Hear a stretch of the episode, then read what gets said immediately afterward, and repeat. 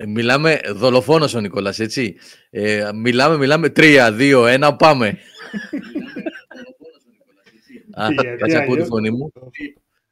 Έλα, εντάξει, το σταμάτησα, ήταν το, το live, έπαιζε. Ναι, 3-2-1 πάμε χωρίς προειδοποίηση. Κόψτε το λαιμό σας. Εγώ σας βγάζω. Ό,τι είπατε, είπατε. λοιπόν, καλησπέρα σας. Καλώς ήρθατε. Ε, είναι Δευτέρα. Ακούω τη φωνή μου από κάπου. Α. Εγώ, εγώ έφτερα. Εγώ. Okay. Είμαι λίγο οργάνωτος ακόμα. Λοιπόν, Δευτέρα 9 Οκτωβρίου. Η πιο πολύ αγοροξυπνημένη. Συνεχτήσαμε για τα εκλογικά αποτελέσματα. Ναι. λοιπόν, Δευτέρα 9 Οκτωβρίου ακούτε το νεότερο webcast του Game Over GR. 9 Οκτωβρίου 2023. Και καλώς ήρθατε στην παρέα μας. Στα μικρόφωνα και στις κάμερες ε, σήμερα στην παρέα είναι ο Νίκος Πλωμαριτέλης εκεί. Πίνει, κάτι πίνει πάλι σήμερα. Mm. Τσάι πίνει, μπύρα. Τίποτα, ένα, ένα ποτηράκι μπύρα έχω. Κάτι. Μια μπύρα. Τίποτα έτσι κάτι. Συνήθως είναι ένα κοκτέιλ και πάνω. Τι είναι. Άμα δεν έχει λευκό κρασί, ναι. σαρντονέ. Κάστε ρε, Δεν έχω καθόλου σήμερα. Είμαστε. Θα σηκωθώ να βάλω σε λίγο, γιατί εγώ με μπουκαλάκι νερό είμαι. Α, μπράβο. Νικόλας Μαρκόγλου, ο Νίκος Πλωμαριτέλης είναι από τη Μητυλίνη, ο Νικόλας Μαρκόγλου είναι στον μαγευτικό παραθαλάσσιο άλυμο. καλησπέρα, καλησπέρα. Ο Απόστολος Καρβούνης είναι από την ακόμα πιο μαγευτική. Αυτή είναι πραγματικά μαγευτική πράγμα. ναι, για τουρισμό μαγευτική. Άμα μείνεις εδώ είναι λίγο. Αλλά τέλος ναι. πάντων. Ναι. ναι, θα τα πούμε αυτά τότε. Κάτσε. Ναι, ναι. Να, ναι, να τη μηδενίσουμε λίγο την πράγμα γιατί πολύ, πολύ hype έχει. Πολύ ναι. εξαιρετικό. Ναι. Και ο Κώστας Παπαμήτρου από το όχι τουριστικό και όχι μαγευτικό Leeds. Εκεί ούτε, ούτε το ένα ούτε το άλλο είναι. Σωστά τα Λοιπόν, και ο Γιώργος Καλήφας από το ναι, και ναι. μαγευτικό και τουριστικό Αιγάλεω. Βροχή, ομίχλη. Ωραία. Α, αυτό είναι ωραίο. Best. Top of the top. Λοιπόν, καλησπέρα στα παιδιά που είναι στο chat. Όλους τους φίλους μας που έχουν μαζευτεί. Να πω λίγο στα γρήγορα εδώ τα παιδιά που βλέπω ήδη στο chat. Ο Ευθύμης Τηλιγάδας, ο Γκάτο, Ασόκου 4, ο Αντώνης Μπέλε, ο Κώστας Ντάς, Ζάπντιμ, Γιώργος Βαϊλάκης, ο Γιάννης μας, ο Τζον Τζέι Ντάνσερ Στάθ, Φόρους η Μαρία, ο Αλέξανδρος Δελακόντη, γεια σου Αλέξανδρε, ο Ευάγγελος, Γιάννης Καμπάς, Γιάννης Κατσαριώτης, Κιλ Μπόμπο, Γιάννης Δι, Βάγκο Στέρμ, ο Άγγελος ο Λατινούδης από το Περιστέρι που έβγαλε δήμαρχο με 103% την πρώτη Κυριακή. ο Σάντουχαρ, τον Τελαμίτσιου. Γεια σας παιδιά, ο Θωμάς Παντριάς. Ο Θωμάς λέει καλησπέρα. Ντελαμισιού. Ή Ντελαμίσιου. Α, ή, ή. ή. Α, συγγνώμη, συγγνώμη. Συγγνώμη στην κοπέλα. Ο Λεοκάντο Κώστα. Γεια σας παιδιά, καλώς ήρθατε και ευχαριστούμε για την παρέα. Σιγά, και καλά που συντονιστήκατε και 9 η ώρα, γιατί τα αλλάξαμε, αλλάξαμε ναι. την ώρα, έτσι. Είναι ναι, και Λίλιαν που μου είπε, της λέω βγαίνω τώρα εκπομπή μου, λέει είναι χειμερινή ώρα αυτή. Ε». είναι GMT συν ένα. λοιπόν, ναι, μιας και το λέει ο Νικόλας. Ε, GO συν ένα. Ε, GO. Game over συν ένα. Α, game over συν ένα, ναι. Είναι ναι, το συν δύο είναι από άλλο time zone. ναι. Καλησπέρα και στον Κωνσταντίνο Αναστασιάδη. Λοιπόν, ε, το γράψατε στα σχόλια κάποια παιδιά, το, το συζητήσαμε και εμείς εδώ μεταξύ μας. Ε, πολλές φορές έχουμε πάει μπρος πίσω σε αυτό το θέμα. Έχουμε, ξεκινούσαμε 9, πήγαμε 10, ξαναπήγαμε 9, ξαναπήγαμε 10. Δεν είναι εκτακτοφόρους, αυτό θα πω τώρα. Ε, το τελευταίο, τα τελευταία δύο χρόνια το είχαμε πάει 10, αν θυμάμαι καλά, επειδή εγώ ξεκίνησα το νυχτερινό σχολείο και σχολούσα 10 και μισή, 11 παρά 20 και είχαμε πει ότι για να μην λείπω στο μισό και πλέον της εκπομπής, το είχαμε πάει 10, ώστε να ξεκινούσαν τα παιδιά στις 10 και ξέρω εγώ 10 και μισή, 11 παρά να, να μπαίνω εγώ. Τώρα που το σχολείο τελείωσε, ακόμα και τη σχολή να ξεκινήσω, που δεν το ξέρω αν θα το κάνω τελικά αυτό, λογικά θα ξεκινήσει σε καμιά εβδομάδα, 10 μέρες, το ιέκδενο που, που έχω περάσει, αυτό τελειώνει στις 9, οπότε ε, αυτό με πολλούς ε, αστερίσκους. Δεν, δεν είναι της παρούσης τώρα, απλά έτσι, με τη ροή της σκέψης μου ήρθε. Ε, είπαμε να το γυρίσουμε στις 9, ε, γιατί και μ, εμάς τους περισσότερους βολεύει, από ό,τι συζητήσαμε, και από ό,τι καταλαβαίνω βολεύει και εσάς. Εγώ έχω και πρωινό ξύπνημα, πάρα πολύ πρωινό ξύπνημα, οπότε το να τελειώσουμε 12 μέχρι να πάει να κατεβάσω την εκπομπή, να την ετοιμάσω για να ανέβει Spotify, θα πάει 12.30 μία παρά. Είναι λίγο σκότωμα. Τέλος πάντων, η ουσία είναι ότι είπαμε να πάμε στις 9, να το κάνουμε 9 με 11 και να τελειώνουμε 11, 11 και κάτι, δηλαδή να μένουμε στο 2 ώρο. 2, 2 και κάτι εκεί. Ε, ε, πείτε μας κι εσείς και στα σχόλια και στο chat τώρα και μετά όσοι ακούτε μετά την εκπομπή ή όσοι ακούτε Spotify. Καλά, όσοι ακούτε Spotify δεν σας αφορά, γιατί την ακούτε όποτε θέλετε. Για όσους παρακολουθούν το live αυτό έχει να κάνει. Αλλά λέμε να πάμε εκεί στο, στο 9-11, να μείνουμε εκεί δηλαδή. Τουλάχιστον μέχρι νεωτέρας. Ε, Ρετρόπολης, ναι. Εντάξει, το απόγευμα δεν θέλω να ανεβαίνει. Ε, καλό είναι να βρίσκεται νωρίς. Ε, γράφει ο, ο φίλος εδώ ότι ας ανεβαίνει την επόμενη το απόγευμα, ότι χάθηκε ο κόσμος. Ναι, εντάξει, OK. Okay. Απλά καλό είναι παιδιά που θέλουν ε, να ακούνε ξέρω εγώ, το πρωί στο δρόμο ή στη δουλειά, ξέρω εγώ, οτιδήποτε, γιατί πολλοί, πάρα πολλοί το κάνουν αυτό από ό,τι μου έχουν πει. Ε, να το βρίσκουν το πρωί, αν είναι δυνατόν δηλαδή, νωρίς, αν τα έχω καταφέρει εγώ, ε, να υπάρχει να είναι διαθέσιμο.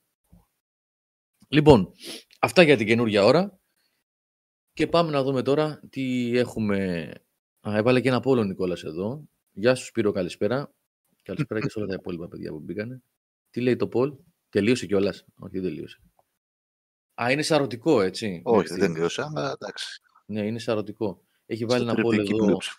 Ναι. Τι ώρα προτιμάτε να ξεκινούν τα webcast, τα 9 ή 10 και μέχρι στιγμής είναι στο 90% αυτή τη στιγμή, το 91% για 9, υπέρ του να ξεκινάμε στις 9. Ωραία, ωραία. Λοιπόν, ε, βλέπω ότι όπως και να πάει αυτό το poll και γενικότερα οι περισσότεροι συμφωνούν με το 9. Λοιπόν, αγόρια, τι κάνετε εσείς; Έχουμε να πούμε διάφορα σήμερα. Α, να Πρέπει να βάλω και poll όμως τη ώρα να τελειώνει. 11 ή 12. Αν δω εκεί μας ήρθε. Ή να μην το βάλω. Καλό μην το βάλεις.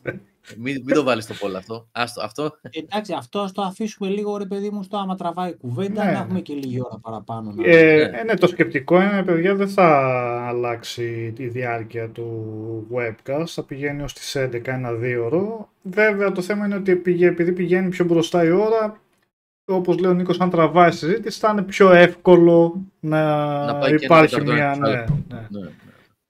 Ναι. Έτσι είναι. Γιατί εμάς μπορεί να μας αρέσει. Ναι, εμάς μπορεί και εσάς να, να βγαίνει ωραία κουβέντα σε κάποιες φάσεις, αλλά λόγω και δουλειάς και αυτά πρωινών ξυπνημάτων που έχουμε όλοι εδώ πέρα, νομίζω. Ε, εντάξει, μερικές φορέ. Πώς; Α συμβαίνει και το απόγευμα η εκπομπή. Άπρο έχει καλή κουβέντα και ο χαβαλές. Είναι ψυχο, ψυχοθεραπευτικό το webcast. Δευτέρα δεν πρέπει να μπαίνει σε. Ναι. Ναι, Εγώ συμφωνώ απόλυτα. Για μας όλους είναι το περιμένουμε πώς και πώς. Και δεν το λέω αυτό έτσι για να το πω τώρα. Δεν το, δεν το λέω για χαβαλέ αυτό ή δεν το εννοώ. Πραγματικά είναι πολύ σημαντικό το webcast της Δευτέρας για... σε, σε πολλούς τομείς. Οπότε ναι. Είναι το ραντεβού μας το οποίο όσο το καλουπώνουμε τόσο χειρότερο το κάνουμε. Οπότε ναι, αυτό αφήσουμε έτσι light αυτό και βλέπουμε πώς πάει. Ναι, ρε παιδί μου, το δίωρο, το δίωρο που λέμε είναι ναι. το δίωρο που υποτίθεται ότι διαρκεί ένα webcast. Που υποτίθεται, τόσο διαρκεί. Αλλά το δίωρο δεν σημαίνει ότι είναι τηλεοπτικός χρόνος που πρέπει να τελειώσει το ένα πρόγραμμα για να ξεκινήσει το άλλο. Έχουμε φτάσει και τρεις ώρες, έχουμε φτάσει και τρεις έχουμε φτάσει και μία ώρα και 50 λεπτά, αναλόγως την ημέρα, αναλόγως τη διάθεση, το, ε, το τι λέμε και το περιεχόμενο, πόσο τραβάει, έτσι, όλα είναι σχετικά. Δεν περιορίζεται στο 9-11, μπορεί να πάει και τέταρτο, μπορεί να πάει και μισή, μπορεί να πάει και πέντε. αυτό το ξέρετε, δεν είναι κάτι καινούργιο, ρε παιδιά. 559 λέει εκεί. 559 εκπομπές έχουμε κάνει και πόσες ακόμα οι έξτρα τα specials που δεν είναι αριθμημένα. Οπότε τα ξέρετε αυτά. Τι έγινε, χάθηκε όλο το chat. Έχει, ε, βασικά έβγαλε ένα Q&A. Τεστ, τεστ λέει. Γίνεται να πατήσει κάποιος κάτι εκεί πάνω. Sorry, παιδιά, κάτι βλέπω από λειτουργίες που έχει το YouTube. Τι έχει γίνει τώρα εδώ; Α, ξαναήρθε το chat. Λέει ένα ask questions. Ask, ε, Ask a Ή question. να Οκ. πατήσετε εσείς εκεί πέρα ή εγώ πατάω. Κάτσε να τη Ναι. σημειώσει και ο Εγώ Γιώργος πάτησα το- τώρα να το φέρνει πάλι το chat. Ναι. Αχα. Α, Γιώργο Τιτάκη, αυτό συζητάμε τώρα, ότι αλλάζει ε, η ώρα, πάμε στο 9-11 και βλέπουμε. Και βλέπουμε. Δεν ξέρω αν γίνεται κάτι με αυτό. Το αφήνω και αν Λοιπόν. θέλει να το τεστάρει κανείς. Ο Άρωτρο λέει, ε, καλ- ε, αν δεν λέτε για metal, Κάντε, D&D. κάντε dismiss, παιδιά. μ. Α, αν δεν λέτε για metal, D&D ή Star Wars, αστραβάει η κουβέντα. Αν δεν λέμε. Ω. Α, Πονηρός. Αλήτες, αλήτες. Τώρα που είπες για D&D που λέει ο Άρωτρολ, έχω ένα θέμα να συζητήσουμε σήμερα. Ένα θέμα, εντάξει. Ε, Αυτό εδώ, που πήγα χτες μια βόλτα. Βρήκα Μμμ. δηλαδή μια ωρίτσα. Ε, ο αδερφός μου με παρακίνησε. Δεν το... Να, α, τώρα με βάλε. Κάμερα σε μένα. Από πριν σε έβαλα, τι νομίζεις; Α, ε, το είδα με καθυστέρηση. Ε, βέβαια, αφού είσαι σκηνοθετάρα. ε. Εσύ και ο Στίβεν. λοιπόν, Και ο πήγα- Νόλαν πλέον. Και ο Βγήκε σε Νόλαν. ψηφοφορία ο καλύτερος σκηνοθέτης των τελευταίων 15 ετών. Ωραία. Μαρκόγλου, Νόλαν και Στίβεν. λοιπόν, αυτό είναι το φυλαδιάκι από το Fantasy Festival που έγινε το Σάββατο και την Κυριακή 7 και 8 Οκτωβρίου εδώ στο Εκθεσιακό Κέντρο Περιστερίου, στην πόλη του Άγγελους Λατινούδη δηλαδή, για όσους δεν ξέρουν. Ε, εγώ δεν είχα παρακολουθήσει. Ε, πήγε ο αδερφός μου και μου στείλε κάτι φωτογραφίες και μου στείλε φωτογραφία clickbait, ξέρετε έτσι. Η φωτογραφία που μου στείλε ήταν μία. Κάστρα και πολιορκητές. Από ένα περίπτερο. και του λέω τι είναι αυτό ρε; Πού; Και μου λέει πήγα λέει μια βόλτα ξέρω εγώ. Τέλος πάντων είχα κάποιες δουλειές εγώ την Κυριακή ε, και βρήκα χρόνο και πετάχτηκα για μία ώρα, μία ώρα και κάτι. Και το γύρισα όλο γιατί εντάξει Έχω ήταν και την μικρό. εντύπωση ότι δεν είπες το που ήσουν, έδειξες στο περιοδικό, αλλά και για όσους μας ακούνε. Ποιο Ναι, είναι. είπα. Α, είπες. Αυτό είναι, αυτό είναι το Fantasy Festival 2K23, 2023. Είναι μια εκδήλωση που έγινε το Σάββατο που μας πέρασε και την Κυριακή, 7 και 8 του μήνα, στο Εκθεσιακό Κέντρο Περιστερίου. Λοιπόν, είναι κλασικό event όπως αυτά που γίνονται ε, για επιτραπέζια, για video games, για comics, για anime, ε, για την κουλτούρα αυτή, να την πούμε την pop culture, ξέρω εγώ πώς τη λέμε, ας πούμε, ας την πούμε έτσι. Αυτό έχει, έχει περάσει πλέον. Ε, μ, super heroes, ε, high fantasy κτλ. Ε, μ, και διαβάζω και το chat τώρα ταυτόχρονα. Ε, το, το κείμενο για το Spider-Man, γιατί ρωτάτε, είναι στις 19 λίγη το embargo, αν θυμάμαι καλά, όχι 16. Νομίζω είναι 19. Θα το τσεκάρω πάλι άλλη μία. Ο Αλέξανδρος παίζει εδώ και 10 μέρες αβέρτα, ο Αλέξανδρος Μιχαλητσιάνος.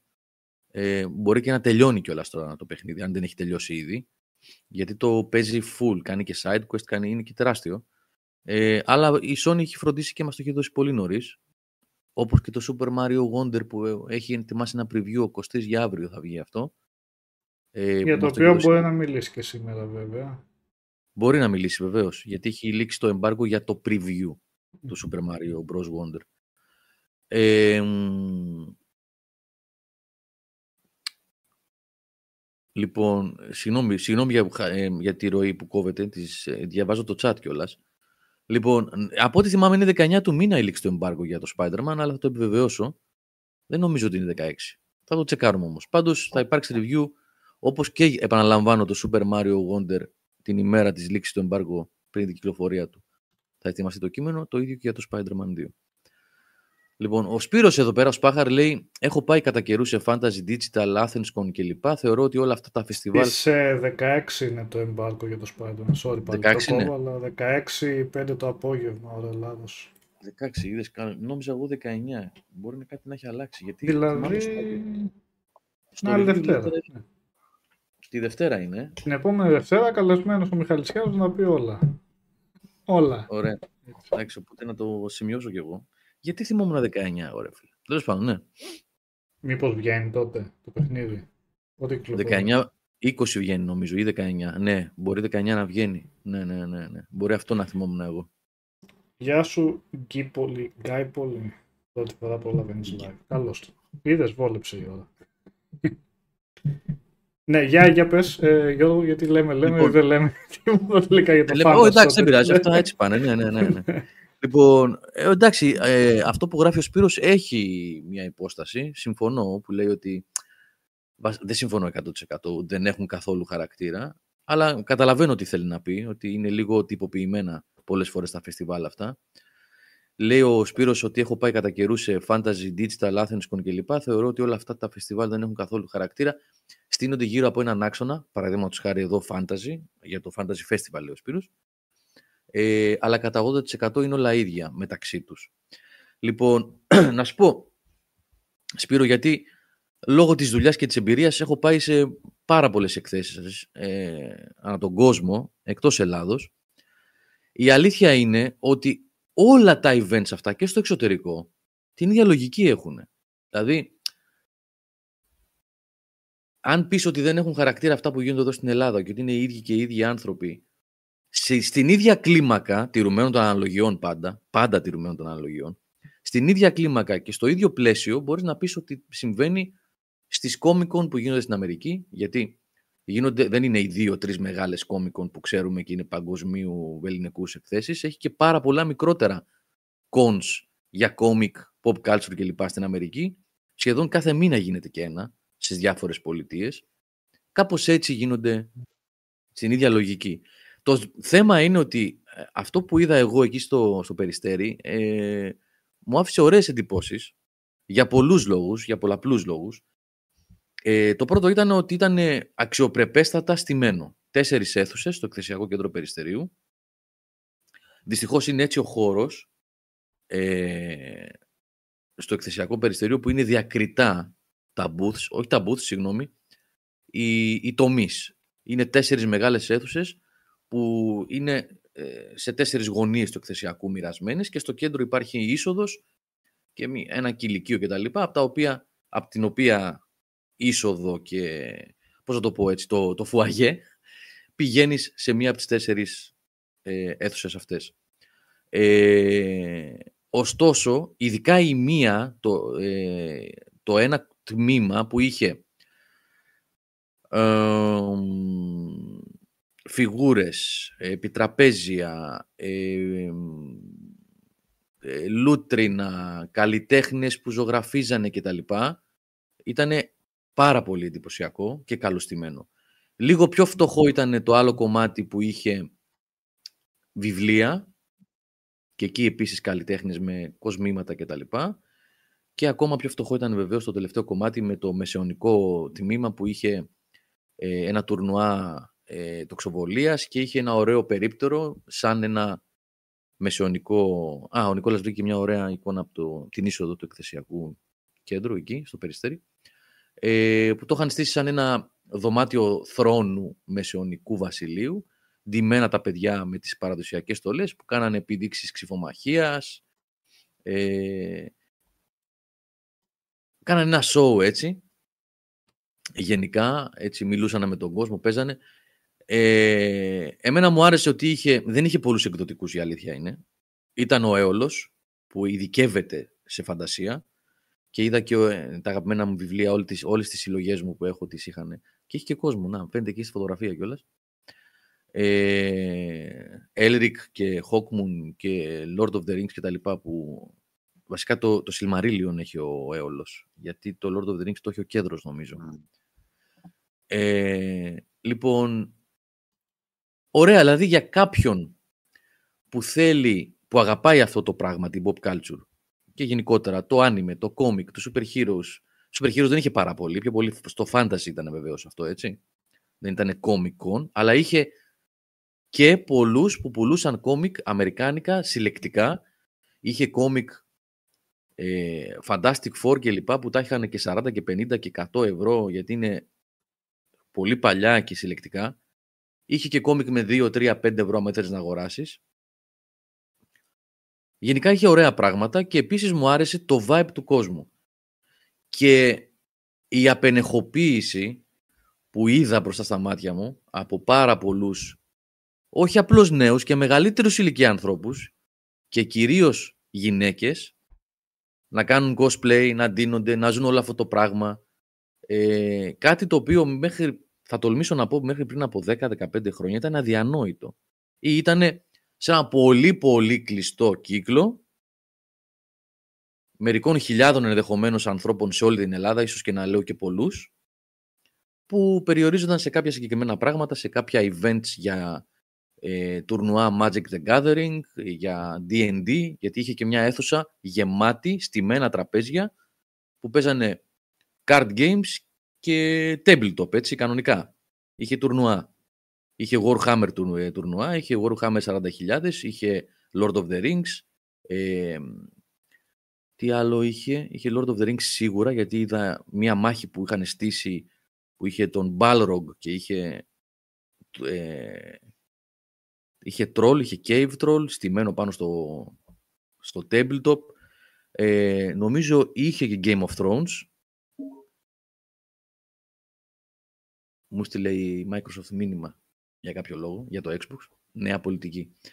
Λοιπόν, ε, σε γενικές γραμμές ήταν μια αξιοπρεπέστατη ε, εκθεσούλα, έτσι, να μου επιτρέψετε έτσι τον, ε, τον προσδιορισμό, γιατί ήταν μικρή, αλλά αυτό που πρεσβεύει το εξυπηρέτησε καλά.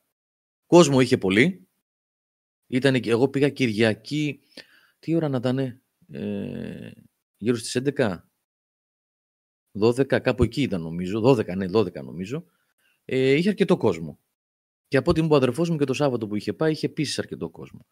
Ε, πέρασα καλά να σας πω την αλήθεια, ρε παιδιά. 5 ευρώ ήταν η είσοδος και είδα κάτι που συνήθως το βλέπω στο εξωτερικό σε εκθέσεις που πηγαίνω για video games που πολλές φορές ε, περιλαμβάνουν και αυτό το πράγμα μέσα.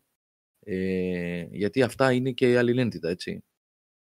Ε, γενικά, ε, βέβαια έχουμε και την AthensCon που είναι άλλου βεληνικούς, πολύ μεγαλύτερη έκθεση. Τώρα νομίζω είναι το Νοέμβριο η AthensCon, ε, Νοέμβριο-Δεκέμβριο. Και αυτή είναι μια προσπάθεια σε αυτό το πλαίσιο που περιλαμβάνει πολλά πράγματα βέβαια. Εκεί δεν περιορίζεται στο fantasy, εκεί έχει κόμιξ, έχει βιβλία, έχει σε πολύ μεγαλύτερη κλίμακα. Έχει καλεσμένους από το εξωτερικό, video games όχι τόσο πολύ. Έχει αυτό το κλασικό που λέει ο, ο Σπύρος που είπε, ε, ρέτρο ας πούμε κονσόλες και τα λοιπά, που OK, okay, για μας ας πούμε που ενδεχομένως τα βλέπουμε συχνά να μην λέει κάτι, αλλά για επισκέπτες που δεν είναι εξοικειωμένοι με αυτά τα πράγματα και πάνε να δούνε ένα ευρύ φάσμα ε, pop κουλτούρας, το να βλέπουν ας πούμε ε, να εκτίθενται κονσόλες από την δεκαετία του 70 μέχρι το σήμερα και μετά να πηγαίνουν σε ένα άλλο περίπτερο και να βλέπουν ε, φάνκο και μετά παρακάτω να βλέπουν φιγούρες από super heroes, μετά κόμιξ, μετά βιβλία φαντασίας, μετά καλλιτέχνες που ζωγραφίζουν ε, κομίστες ή οτιδήποτε άλλο, νομίζω είναι ωραία πράγματα αυτά. Είναι ωραία. Εγώ πάντως αυτό το Fantasy Festival ευχαριστήθηκα και θα το παρακολουθώ. Το παρακολουθώ. Για να λέει 2023 ε, νομίζω, νομίζω ότι κάποιο παιδί μου είπε εκεί ότι είναι η δεύτερη χρονιά που στείνεται αυτό στο εκθεσιακό περιστερίου. Ε, οπότε θα το παρακολουθώ. Είναι αυτό εδώ, επαναλαμβάνω άλλη μια φορά το δείχνω, Fantasy Festival. Έγινε την προηγούμενη εβδομάδα, έτσι το προηγούμενο, χτες δηλαδή τελείωσε, Σάββατο Κυριακή ήταν. Και πέρασα καλά, μ' άρεσε. Είναι μια ωραία βολτούλα δηλαδή. Νίκο, είσαι mute. Ένα board game με παπάκια είχε, ξέρεις. Με παπάκια. Με παπάκια. Ναι, με, με ήρωες με παπάκια, ξέρω εγώ, με κάτι τέτοιο. Περιστέρι δεν ήταν έτσι λίγο της της περιοχής. δεν είχε τίποτα τέτοιο ωραίο. Με παπάκια δεν είχε. Είπαμε, είχε Warhammer. τα κλασικά. να φοράει κανένας το Flight of Protection και τέτοια, ξέρω εγώ, και το... και το Perfecto... το Hell's Perfecto και διάφορα τέτοια, τέλος πάντων. Δείχθηκε ο Άγγελος. Λοιπόν, ο Σάβας εδώ, ο Σάβας Καιρός λέει: Εγώ θα πω τον παράπονό μου ότι γενικά στον τομέα του horror, κυρίως από την ελληνική εκπροσώπηση, τα πράγματα είναι πολύ απαγορευτικά. Για, ε, για explain. Ναι, από ποια άποψη βασικά. Τι εννοείς horror γεν... Α, ναι, για horror. λέει. Α, α, α, α. α. Είχε πάντως σε κάποια μικρά περίπτερα, προφανώς είναι οι ίδιοι οι άνθρωποι που έχουν γράψει, είχε νομίζω συγγραφείς, ε, εγώ, εγώ δεν τους γνώριζα, όχι άγνωστους, να μην χρησιμοποιήσω τέτοια λέξη άγνωστους, που δεν γνώριζα εγώ, που έχουν κάνει προσπάθεια, Έλληνες λογοτέχνες που έχουν κάνει προσπάθεια στη, στη λογοτεχνία ε, του φανταστικού και είχαν έρθει εκεί για να δείξουν τα δείγματά τους. Ήταν κάμποσα τέτοια μικρά, δεν τα λες περίπτερα, στάντζα ας πούμε είναι, που είχαν έρθει εκεί και είχαν τα βιβλία τους και, τα, και κόμιξ είχαν κάποια παιδιά. Ε, τώρα για χώρο δεν ξέρω ρε Σάβα να σου πω την αλήθεια, δεν το έχω ψάξει για να ξέρω τι γίνεται στην λογοτεχνία του τρόμου από Έλληνες. Δεν το γνωρίζω. Απαγορευτικά όμως, τι εννοείς απαγορευτικά; Ότι δεν μπορούν τα παιδιά που γράφουν... μάλλον. Απογοητευτικά, ναι. Okay. Φαντάζομαι, ήθελα να πει. Α, ο Σάβας λέει, τους ξέρω, λέει, τους τα έχω πει και όλα, στο επίπεδο είναι πολύ χαμηλό. Απαγορευτικά εννοείς, ε, ναι. Ε, απογοητευτικά μάλλον θα εννοούσες. ναι, μπέρδεψε ναι, γλώσσα την μπέρδα μου. Ναι. ναι, ναι. Καλησπέρα και στο μπαίνουν τώρα. Να θυμίσουμε ότι από αυτή τη Δευτέρα και έπειτα θα επιστρέφουμε στο παλιό παλιό ωράριο, το οποίο το είχαμε πότε, πριν, πριν δύο χρόνια τουλάχιστον. Επιστρέφουμε σε 9, ξεκινάμε σε 9 το βράδυ κάθε Δευτέρας. Πάντως γενικά έτσι σαν προσπάθεια ήταν ποζεράδικη ή είχε και ουσία, ρε παιδί μου, να βρεις πράγματα που. Είχε. Για είχε, κάποιον, είχε. Δεν μιλάω τώρα για τον κάθε μυρωδιά με, τη, με τα πράγματα που ασχολούμαστε, με, με έναν σαν και εσένα, ας πούμε, που είσαι 40 χρόνια στο κουρμπέτι, έτσι, από κόμικ, λογοτεχνία, φανταστικού, board games, οτιδήποτε. Από λογοτεχνία φανταστικού, επαναλαμβάνω ότι από εκδοτικούς οίκους δεν τα πήγανε καλά. Ο Έολος ήταν και κάνα δυο ακόμα. Okay, ήταν ναι, το... Σε ό,τι έχει να κάνει με το βιβλίο, δηλαδή δεν έμεινε ικανοποιημένος. Δεν είναι έκθεση βιβλίου, αντιλαμβάνομαι. Αλλά εφόσον προσέθεσαν και αυτό το κομμάτι μέσα, ενδεχομένως να ήταν καλύτερο να, είχαν, να το είχαν κυνηγήσει. Δεν ξέρω, μπορεί να το κυνήγησαν οι άνθρωποι και να μην δέχτηκαν οι εκδοτικοί. Ε, ίσως θα έπρεπε να είναι λίγο πιο ανεπτυγμένο το κομμάτι αυτό του βιβλίου και του κόμικ ε, φαντασίας. Αυτό ήταν λίγο περιορισμένο. Από εκεί και πέρα, ε, αν ήθελες να πας να ψωνίσεις 5-10 πράγματα, γιατί προφανώς και πολλούσαν έτσι, γιατί εννοείται, εξυπακούεται ότι υπάρχει αυτό το κομμάτι, ε, φιγούρες ε, ή να υποστηρίξεις νέους καλλιτέχνες που φτιάχνανε κοσμήματα, που φτιάχνανε ε, Elven Ears, καινούριο είναι αυτό. Όλες οι κοπέλες φορούσαν Elven Ears, είτε σκουλαρίκια είτε ψεύτικα, προσθετικά. Όλες οι κοπέλες, έτσι. Ε, δεν ήταν μόνο η ποζεριά, ήτανε, είχε πολύ cosplay από, από ένα ευρύ φάσμα ανθρώπων, νέα κορίτσια, αγόρια, mm. μεγάλες γυναίκες ντυμένες έτσι με cosplay, από διάφορα πράγματα, έτσι, και από λογοτεχνία και από video games. Είχε, είχε αρκετό cosplay. Ε, χαϊμαλιά, μπράβο ρε Αλεξάνδρε, όπως το λες, χαϊμαλιά. Ε, ναι, μία βόλτα με την οικογένεια, με το φίλο, με τη φίλη κτλ. Για να πας να δεις. Να δεις λίγο αυτό το πράγμα που εμείς το ξέρουμε λίγο παραπάνω γιατί το έχουμε ζήσει και το αγαπάμε. Και να ψωνίσεις και να φύγεις με δύο-τρεις τσαντούλες ας πούμε πραγματάκια. Ναι, ήταν ωραία.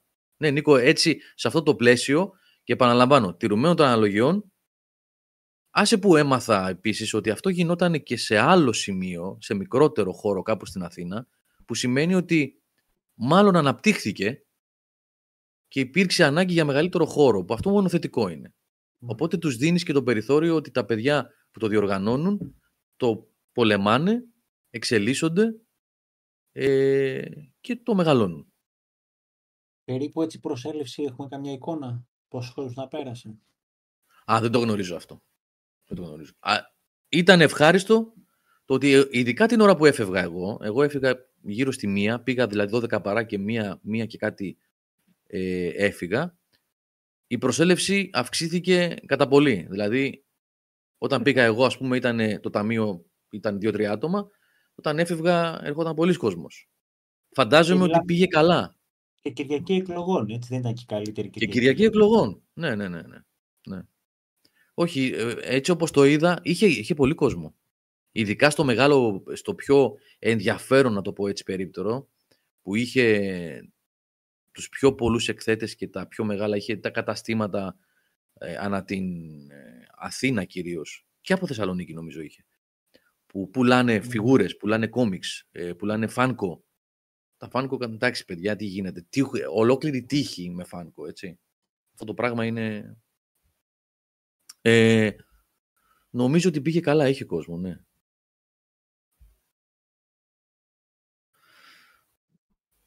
Λοιπόν, ο Τίκε Λουίτζο Τάσος λέει: Το μόνο παράπονο που έχω σε τέτοιες εκθέσεις είναι ότι οι τιμές πολλές φορές είναι τραγικές. Pop φιγούρε, για παράδειγμα, που βρίσκεις με 16 ευρώ συνήθως τις βαράνε 30 ευρώ. Μου έκανε εντύπωση αυτό, γιατί μου το θύμισε τώρα που το έγραψε ο Τάσος, ότι είδα φιγούρες pop, οι οποίες κατά πάσα πιθανότητα είναι σπάνιες, που είχαν 200 ευρώ, 160 ευρώ. Αλλά είχε, είχε τις κλασικές με 15, ξέρω εγώ, και με 20. 12-13 ε, αναλόγως και είχε κάποιες οι οποίες ήταν μάλλον μια και έξω είχαν βγει και λίγες περιορισμένα αντίτυπα είχαν τρελές τιμές. Γενικά είχε κάποια collector's items και από video games και από comics και από φιγούρες και τα λοιπά που ήταν απλησίαστα. Ε, αλλά τα... Μόνο συντάκτες του Game Over δεν έχουν βγάλει σε Funko Pop, λέει ο Χρήστος. Ε, κοντός ψαλμός μπορεί να γίνει και αυτό, δεν ξέρεις. Ναι, αυτό που λέει ο Τάσος εδώ, ότι γενικότερα δεν έχουν καλές τιμές, ίσως είναι το κόστος της ενοικίασης του χώρου, αλλά και πάλι δεν σε ψήνουν να αγοράσεις. Ε, ναι, είναι πολύ πιθανό ότι προφανώς υπάρχει ένα κόστος ε, ενοικίασης αναλόγως με τα τετραγωνικά του χώρου που έχεις μέσα στην έκθεση. Οπότε κάπως πρέπει ε, αυτό το κόστος να το αποσβέσουν ε, όσοι συμμετέχουν σε αυτά. Και είναι λογικό να τσιμπάνε λίγο την τιμή. Εντάξει, εκεί τώρα δεν πας για να πάρεις κάτι που είναι σε προσφορά ή να πάρεις bargain που λέμε, έτσι. Είναι πιο πολύ η όλη, η όλη φάση, η βόλτα που βγαίνεις, έτσι. Α, κάτι επίσης πολύ ευχάριστο που είδα. Ε, πολλοί γονείς με τα παιδιά τους, που σημαίνει ότι δημιουργείται και μια νέα γενιά τα παιδιά τους με μικρά παιδιά εννοώ, έτσι, μικρά, δηλαδή ξέρω 8, 10, 11, 12 ετών, που βλέπεις ότι ε, περνάνε ας πούμε αυτό το πράγμα γνωρίζουν αυτόν τον κόσμο. Ο Σπύρος Χονδρογιάννης εδώ γράφει, λέει, ήμουν εκεί ως εκθέτης. Πήγε καλά για τους περισσότερους εκθέτες. Κρίμα που δεν σε είδε, να σου πω και ένα γεια. Εντάξει, Σπύρο, δεν πειράζει την επόμενη φορά. Την επόμενη. ε, με συνάντησε κάποιος, κάποιος ε, φίλος ε, που μας παρακολουθεί, με συνάντησε, με σταμάτησε, μιλήσαμε λίγο. Ε, αλλά εντάξει, πέρασα δύο-τρεις φορές από κάθε περίπτωση, δεν σε είδα, ρε Σπύρο. Δεν πειράζει, την επόμενη. Την επόμενη. Μάλιστα. Ο Σπύρος, άμα θέλει να απαντήσει σε αυτό που γράφει ο Τάσος, πολύ ευχαρίστως να το γράψει και να το μεταφέρουμε εμείς εδώ. Ε, πώς ακριβώς τη λογική και πώς λειτουργεί. Ε, σε κάθε περίπτωση, εγώ το ευχαριστήθηκα και γενικά αυτές οι εκδηλώσεις που κάποτε, επαναλαμβάνω, στην Ελλάδα ήταν ενός πολύ μικρού πυρήνα, νης, αγορά, σε κάποια ε, κολέγια και τα λοιπά στην Αθήνα στο κέντρο γινόντουσαν σε δύο-τρία δωματιάκια. Αρχίζουν και επεκτείνονται και πιάνουν πλέον εκθεσιακούς χώρους και εκθεσιακά κέντρα με μπροστάρι βεβαίως την Athenscon που γίνεται στο Φάλιρο κάτω, στο Taekwondo που είναι τεράστιο, τεράστια έκθεση ε, και αυτό είναι ευχάριστο. Εγώ το βλέπω πάντως ως κάτι θετικό.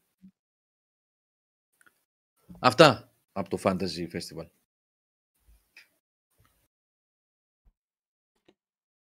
Ωραία, ωραία. Να τι τίτλο έχουμε ε, βάλει, Assassin ε, επιστρέφουν σε φόρμα, ήταν οπτασία; Για Assassin's Creed είναι ο τίτλος. Όχι, για τις οπτασίες γενικότερα. Ε. Για τις οπτασίες γενικότερα. Ένα, ο Κώστας εδώ, γνωστός fanboy των Assassin's Creed. Δεν είναι ο μόνος, αλλά... Και είναι ο μόνος. Ναι. Το έχετε παίξει και δύο και εσύ. Δεν είναι ο μόνος, δεν είναι ο μόνος. Εγώ απλά το προμηθεύτηκα. Εγώ περίμενα να κάναμε εγώ περίμενα να κάνουμε λίγο πιο επικοδομητικό διάλογο σήμερα. Αλλά εντάξει. Το πάλι μόνος όλο. Το έχει, έχουμε βέβαια και το review στη σελίδα. Το έχει γράψει ο Σταύρος Ναρδάκος. Θα σας βάλω το link. Αλλά έχεις, έχει παίξει εκτενώς και ο Κώστας να μας πει δύο-τρία πράγματα no. Ναι. για την επιστροφή στις ε, ρίζες της, έτσι, της σειράς. Ναι ρε παιδιά, επιστροφή στις ρίζες, πραγματικά έτσι. Επιστροφή στις ρίζες, δηλαδή πόσο το θέλαμε ένα πιο ε, μαζεμένο Assassin's Creed, έτσι. Πόσο, πιο, πόσο πολύ το θέλαμε ένα τέτοιο παιχνίδι. Που να μην είναι χάρτη, χάρτες τεράστιοι, να μην έχει ώρες, να σπατανάς ώρες από εδώ και από εκεί. Ε, δεν ξέρω. Ε, παιδιά, εγώ το έχω ευχαριστηθεί πάρα πολύ το μοιράζω. Πάρα πολύ όμως. Και ξεκίνησα, άμα ήταν και ο Σταύρος εδώ πέρα θα σας το έλεγε. Ε, πάρα πολύ γκρίνια με το συγκεκριμένο παιχνίδι. Δεν το, εγώ δεν, δεν το πίστευα καθόλου. Λέω, εντάξει, OK, okay, ένα DLC είναι που του, του χώσανε, ξέρω εγώ, παραπάνω περιεχόμενο, άντε κάτι quests από εδώ από εκεί να, να κλείσει κανένα δεκάωρο, δωδεκάωρο. Τελικά έχω φτάσει και παίζω περίπου 15-16 ώρες ε, χαναρά, χωρίς να βιάζομαι και απολαμβάνω, παιδιά, κάθε στιγμή του παιχνιδιού. Δεν ξέρω, βγήκε πάρα πολύ ανώτερο των προσδοκιών μου. Από αυτό δηλαδή που περίμενα ότι θα είχα να αντιμετωπίσω στο τέλος. Ε, ε, είναι μια ιστορία που είναι πάρα πολύ σφιχτοδεμένη, δηλαδή χωρίς πάρα πολλές φανφάρες, χωρίς πολλούς χαρακτήρες, χωρίς ε, πολλά γεγονότα. Στην ουσία αφηγείται την μετάβαση του, ε, του Μπάσιμ, του χαρακτήρα που γνωρίσαμε στο, στο Βαμιχάνα, πώς ξεκίνησε ας πούμε ως ένα street, ε, ε, ως ένα street και σιγά σιγά ανεβαίνει τις κάμες ε, του τάγματος. Ε, νιώθεις τα πάντα σε αυτό το παιχνίδι. Δηλαδή νιώθεις το ότι είσαι πράγματι μέλος ε, ενός τάγματος, έτσι, του τάγματος των Ασασίνων, ακριβώς την ίδια αίσθηση που σου έδινε το πρώτο Assassin's Creed όταν είχε κυκλοφορήσει. Ότι είσαι ένεργο μέλος μιας ομάδας που ε, αναλαμβάνεις να κάνεις τις αποστολές από εδώ από εκεί για το, για το όφελος του τάγματος. Ε, υπέροχη ατμόσφαιρα ε, μέσα στην Ανατολή, ε, ειδικά όταν ας πούμε, ξεκινάει και πας στη Βαγδάτη αριστούργημα, αριστούργημα η Βαγδάτη. Και από τη στιγμή που δεν υπάρχουν και πολλές αναφορές για το πώς ήταν η αρχαία Βαγδάτη, γιατί είναι ελάχιστες οι περιγραφές που δείχνουν πώς ήταν η αρχιτεκτονική της και πώς ε, υπήρχε αυτό το πράγμα εντάξει, εκεί η Ubisoft έχει κάνει πάρα πολύ καλή δουλειά.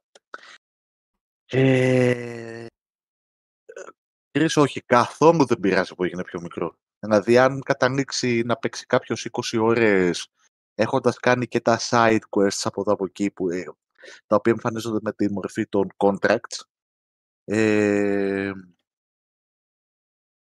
δεν, ε, δεν, δεν το βαριέσαι καθόλου. Το game loop είναι το καθαρό ε, stealth που υπάρχει. Ναι, σφύριγμα μέσα από το θάμνο, και animations. και animation και repeat, ναι. Το ναι, καθαρό το stealth των, των ε, Assassins, όχι το καθαρό... Το καθα... ναι. ναι, το καθαρό stealth των Assassins. Βασικά, ρε παιδί μου, στην αρχή, δηλαδή μέχρι να αρχίσει να δυναμώνεις το, τον Basim, ε, είναι ο, η μόνη safe option που έχεις. Το μόνο ασφαλές πράγμα που μπορείς να κάνεις, γιατί ε, η μάχη έχει κάποια προβλήματα, έχει κάποια θεματάκια από τα παλιά, είναι λίγο ε, δίστροπος ο χειρισμός. Τουλάχιστον έτσι το βλέπω εγώ από τη δικιά μου τη μεριά. Ε, δεν έχει σχέση δηλαδή με, τη, με, το, με, το, με το σύστημα χειρισμού που είχαν τα προηγούμενα παιχνίδια. Δεν μιλάμε για τα RPG, μιλάμε για τα πιο παλιά ακόμα.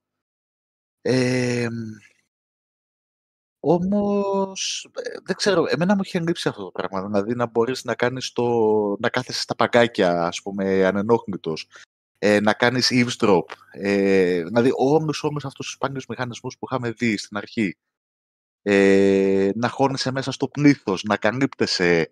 Ε, είναι, είναι, είναι, είναι μηχανισμοί που, ήταν, που είναι σήματα κατά τεθέν της σειράς. Και είχαν λείψει είχαν λείψει. Δεν τα είχαμε δει, παιδιά, αυτά τα πράγματα. Δηλαδή, από, και, από το Origins και μετά, το, εντάξει, το Origins κάπου είχε κρατηθεί σε ένα καλό επίπεδο. Ε, από το Odyssey και μετά, εντάξει, εκεί έχουμε να κάνουμε, δεν έχουμε να κάνουμε με Assassins, έχουμε να κάνουμε με super ήρωες, έτσι, πραγματικά είναι εντελώς διαφορετικό. Και πολλή μυθολογία μέσα και το... Ε, ναι, ναι, ναι, ξεφεύγει, ξεφεύγει πάρα πολύ. Η AI είναι κακή, η AI είναι και αστεία πάρα πολύ. Ε, Εάν υπάρχει ένα πάρα πολύ μεγάλο παιχνίδι είναι η AI. Ε, σε σημείο που σε πιάνουν τα γέγγα μερικές φορές. Δηλαδή εκεί, ε, ξέρω εγώ, έχεις σκοτώσει έναν φίλο, κρύβεσαι, περιμένεις να έρθει ο επόμενος, ο οποίος επόμενος μπορεί να έρθει, ξέρω εγώ, να δει ένα πτώμα και εντάξει, άντε γεια, ξέρω εγώ, φεύγει, γυρνάει πίσω. Υπάρχουν κάποιες φορές που συμπεριφέρεται σωστά η AI. Υπάρχουν κάποιες φορές που απλά βάζεις τα γέγγα και ξανά και ξανά και ξανά το ίδιο πράγμα. Εάν έπρεπε να Εγώ, ας πούμε, προσωπικά να αξιολογήσω το παιχνίδι για την AI, του εντάξει, θα το είχα, θα το είχα τσακίσει. Αλλά τελικά είναι εντάξει, είναι μόνο ένα κομμάτι που μπορεί να σταθεί κάποιος. Και δεν είναι. Και δεν μπορείς να το κρίνεις αρνητικά μόνο και μόνο από την AI. Έχει τόσα πολλά καλά αυτό το παιχνίδι.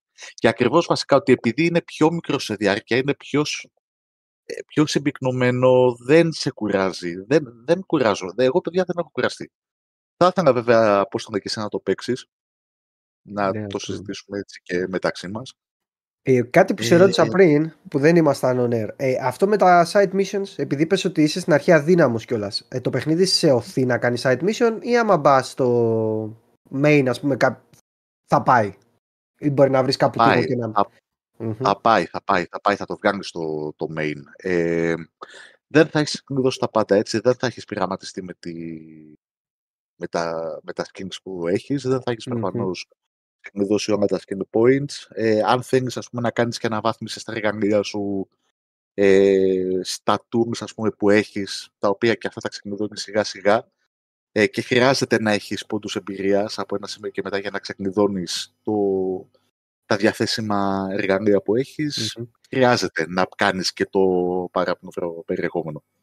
Και παίζεις ας πούμε, οι βασικές αποστολές είναι σε φάσεις σαν το ε, Unity ή το Syndicate, ας πούμε, που θυμάμαι, ότι έχεις τρεις-τέσσερις διαφορετικούς τρόπους να τον φας το κακό, ας πούμε, που πρέπει να φας. Έτσι, κάπως έτσι. Ε... Ανάλογα με τα tools που έχεις ή πώς πάει.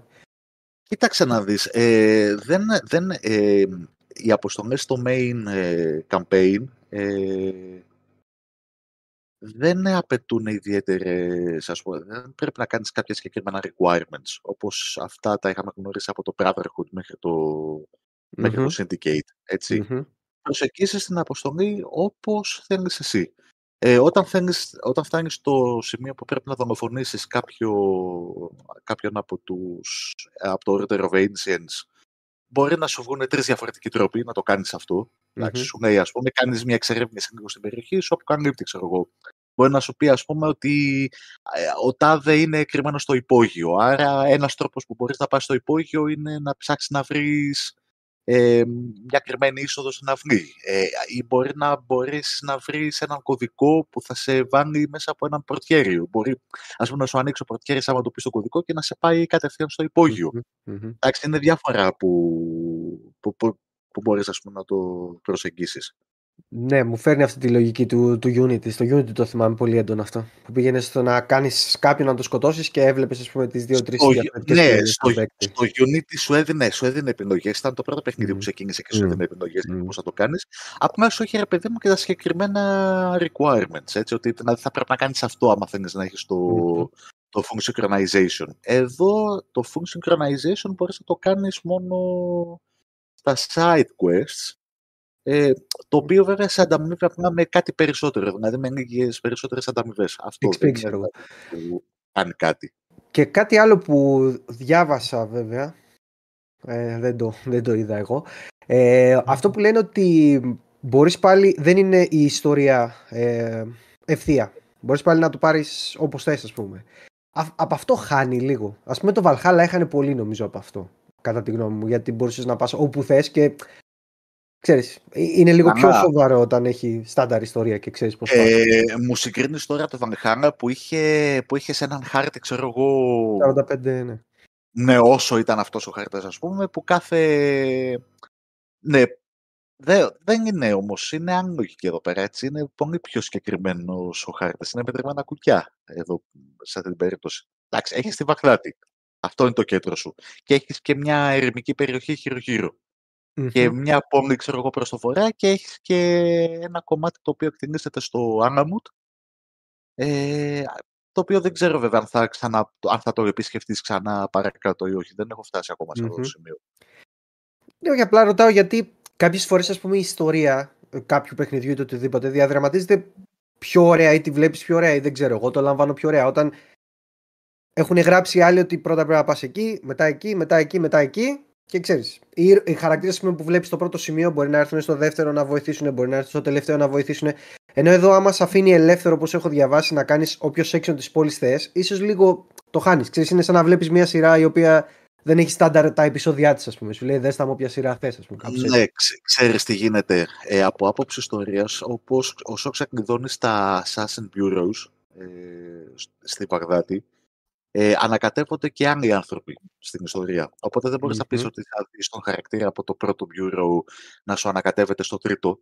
Δηλαδή mm-hmm. θα δεις μόνο τους χαρακτήρες που αφορούν αυτό το κομμάτι. Αλλά δεν νομίζω ότι έχει και πάρα πολύ σημασία. Ε, γιατί ναι, από, από αφηγηματικής άποψης βλέπεις καθαρά τον Μπάσιμ, το πώς ας πούμε αυτός ο τύπος εξελίσσεται και είναι κι άλλος ένας χαρακτήρας μέσα που φαίνεται ότι επιμένει στην ιστορία ε, και εμφανίζεται κάθε λίγο και λιγάκι μπροστά σου ε, που απλά δεν ξέρεις ας πούμε πάλι από αφηγηματικής άποψης πώς θα καταλήξει. Ε, και έχει βέβαια και τα, τα οράματα που βλέπει ο Μπάσιμ που ε, το, είχαμε, τα είχαμε δει και στο trainer, στο announcement trainer που είχε παίξει το περασμένο Σεπτέμβρη. Με, ε, με, ένα, με, ένα, με ένα τζιν, με ένα τζίνι, ένα, ένα πνάσμα περίεργο που βλέπεις στα οράματα. Και αυτό δεν ξέρουμε επίσης τι θα κάνει. Εντάξει, μπορούμε, μπορούμε να υποψιαζόμαστε βασικά όσοι έχουμε Από εκεί παίρνει και το όνομά του το παιχνίδι, έτσι. Φαντάζομαι. Ναι, ναι, ναι. Φαντάζομαι mm-hmm. ότι εκεί βασίζεται. Ε, Α, συγγνώμη, συγγνώμη. Όχι, πες, πες, πες το, πες το, πες το, πες το. όχι, όχι, όχι, δεν, δώσ' το, no worries. Ρίξε Νικόλα, ρίξε ένα poll τώρα, ποιο είναι το αγαπημένο σας Assassin's Creed. Ωραίο θα είναι αυτό. Μόνο τέσσερα, έχει 42 παιχνίδια.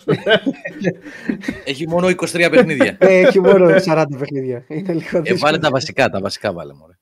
Τα βασικά ή τα spin-off; Τώρα το, το μοιράζει τι θεωρείται ακριβώς, στη σειρά κανονικό; Έλατε. Θεωρείται κανονικό παιχνίδι, όχι όμως ότι προχωράει την κεντρική ιστορία, τουλάχιστον στο Modern Age κομμάτι, δεν ξέρω mm. τι. Γιατί είπαμε, αυτό ξεκίνησε σαν DNC και απλά κάπου στην πορεία είπαν ότι μπορούν να το αναπτύξουν και να βγει ένα κανονικό παιχνίδι. Ναι, απλά μπορούμε, μπορεί να μάθουμε πράγματα για τον χαρακτήρα, για τον πρωταγωνιστή, γιατί ο πρωταγωνιστής είναι σημαντικό μέρος του Βαλχάλα. Ακόμα και ναι. αν δεν φαίνεται στην αρχή, μετέπειτα γίνεται πολύ σημαντικό μέρος και γίνεται και σημαντικό μέρος των εξελίξεων στο σήμερα ο συγκεκριμένος. Οπότε μπορεί να δούμε πράγματα, ποιος ξέρει. Ε, Απλά ρε παιδί μου, πραγματικά θέλω να δω το κομμάτι της εξέλιξη. Έτσι, φαντάζομαι ότι κάποιοι θα το, μπορεί να το έχουν ήδη τελειώσει και να το έχουν δει. Εντάξει, εγώ δεν, δεν έχω φτάσει ακόμα σε αυτό το σημείο, αλλά έχει πραγματικά πολύ ενδιαφέρον. Γιατί είναι λες και έχεις να κάνεις με έναν διαφορετικό μπάσιμ στο mm-hmm. Mirage. Δηλαδή είναι ένας χαρακτήρας αξιαγάπητος. Πάρα πολύ καλός. Ε, ναι. Δηλαδή πάρα πολλές φορές μου φέρνει κάτι από έτσι, ξέρω εγώ, όπως τον βλέπω να μένα και να συμπεριφέρεται. Δεν είναι δηλαδή ο τύπος αυτός που εμφανίζεται μετά στο Βανιχάνα, ξέρω εγώ, 20 χρόνια ναι. μετά, 30 πόσο είναι. Και αυτό που είπε τώρα ο George Spartan και μου έσκασε, επειδή εμένα προσωπικά μέσα στα top 3 ας πούμε Assassin's Creed είναι το Revelations, μου αρέσει πάρα πολύ. Έχει η Βαγδάτη έτσι τη μαγεία της Κωνσταντινούπολης από το Revelation, έτσι όλο το, ξέρω εγώ, το, την ατμόσφαιρα. Το... Ε, παιδί μου, ε, ε, έχει ατμόσφαιρα. Έχει mm-hmm. ατμόσφαιρα πάρα πολύ. Ε, η ατμόσφαιρα του, ε, του Revelations είχε και μια ιδιαίτερη σημασία για μας, έτσι, γιατί άκουγες και τα ελληνικά, έβλεπες, ξέρω εγώ, τα ιστορικά κτίρια, ήταν κάπως διαφορετικό, αλλά ε, εγώ μπορώ να πω ότι νοστάνγησα πάρα πολύ τη Μέση Ανατολή με το παίζοντας το, το Mirage. Mm-hmm. Γιατί εντάξει, όσοι ξέρετε, έχω ζήσει κάποια χρόνια εκεί και μπορώ να πω ότι την νοστάνγησα. Δηλαδή να ακούω, να βλέπω τις αγορές, ε, να, ακούω, να ακούω αραβικά. Ε, ε, έχει. Δηλαδή, αν, αν είσαι ανοιχτός, μπορείς να πεις ότι ε, θα τραβάει αυτό το κομμάτι. Ναι, ναι, γιατί. Ε, εδώ που λέω TK Luigi για το επόμενο Assassin's Creed. Ε, α, τι αλλαγές θα θέλατε να δείτε. Το επόμενο έχουν πει, το μεγάλο το επόμενο, ότι θα είναι στην Ιαπωνία. Θα είναι στην Ιαπωνία και ναι. έχουν πει ότι θα είναι πάλι RPG, έτσι. Θα είναι τέτοιο, τέτοιο format. Ναι, θα είναι σαν τα άλλα. Για, γιατί πάπια, γιατί; Αλλά, αλλά είπαν ότι μάλλον το, έχει βγει μια φήμη ότι το, το project, όχι το Code Red, πώς λέγεται; Code Το Red. επόμενο, ναι, Ε, νομίζω Code Red λέγεται. Το Code Red, ας πούμε, Καλά μάλλον θα τα είναι και το πήγε. τελευταίο του RPG. Ο Low Moral Fiber λέει καλά τα πήγε το Valhalla στο Πολ. 0%. Α, πραγματικά, ε, ναι. Ε, Τώρα, παιχνίδαρος, έκανε παιχνίδαρος, λάθος δεν το συζητάμε. αυτό, ρε, εσύ. Το έβαλε επίτηδες. Όχι, δεν το έβαλα Μάλιστα. επίτηδες. Κατά έβαλα ένα από κάθε, ας το πούμε, εποχή των ε, Ναι. Assassin's Creed. Καλά.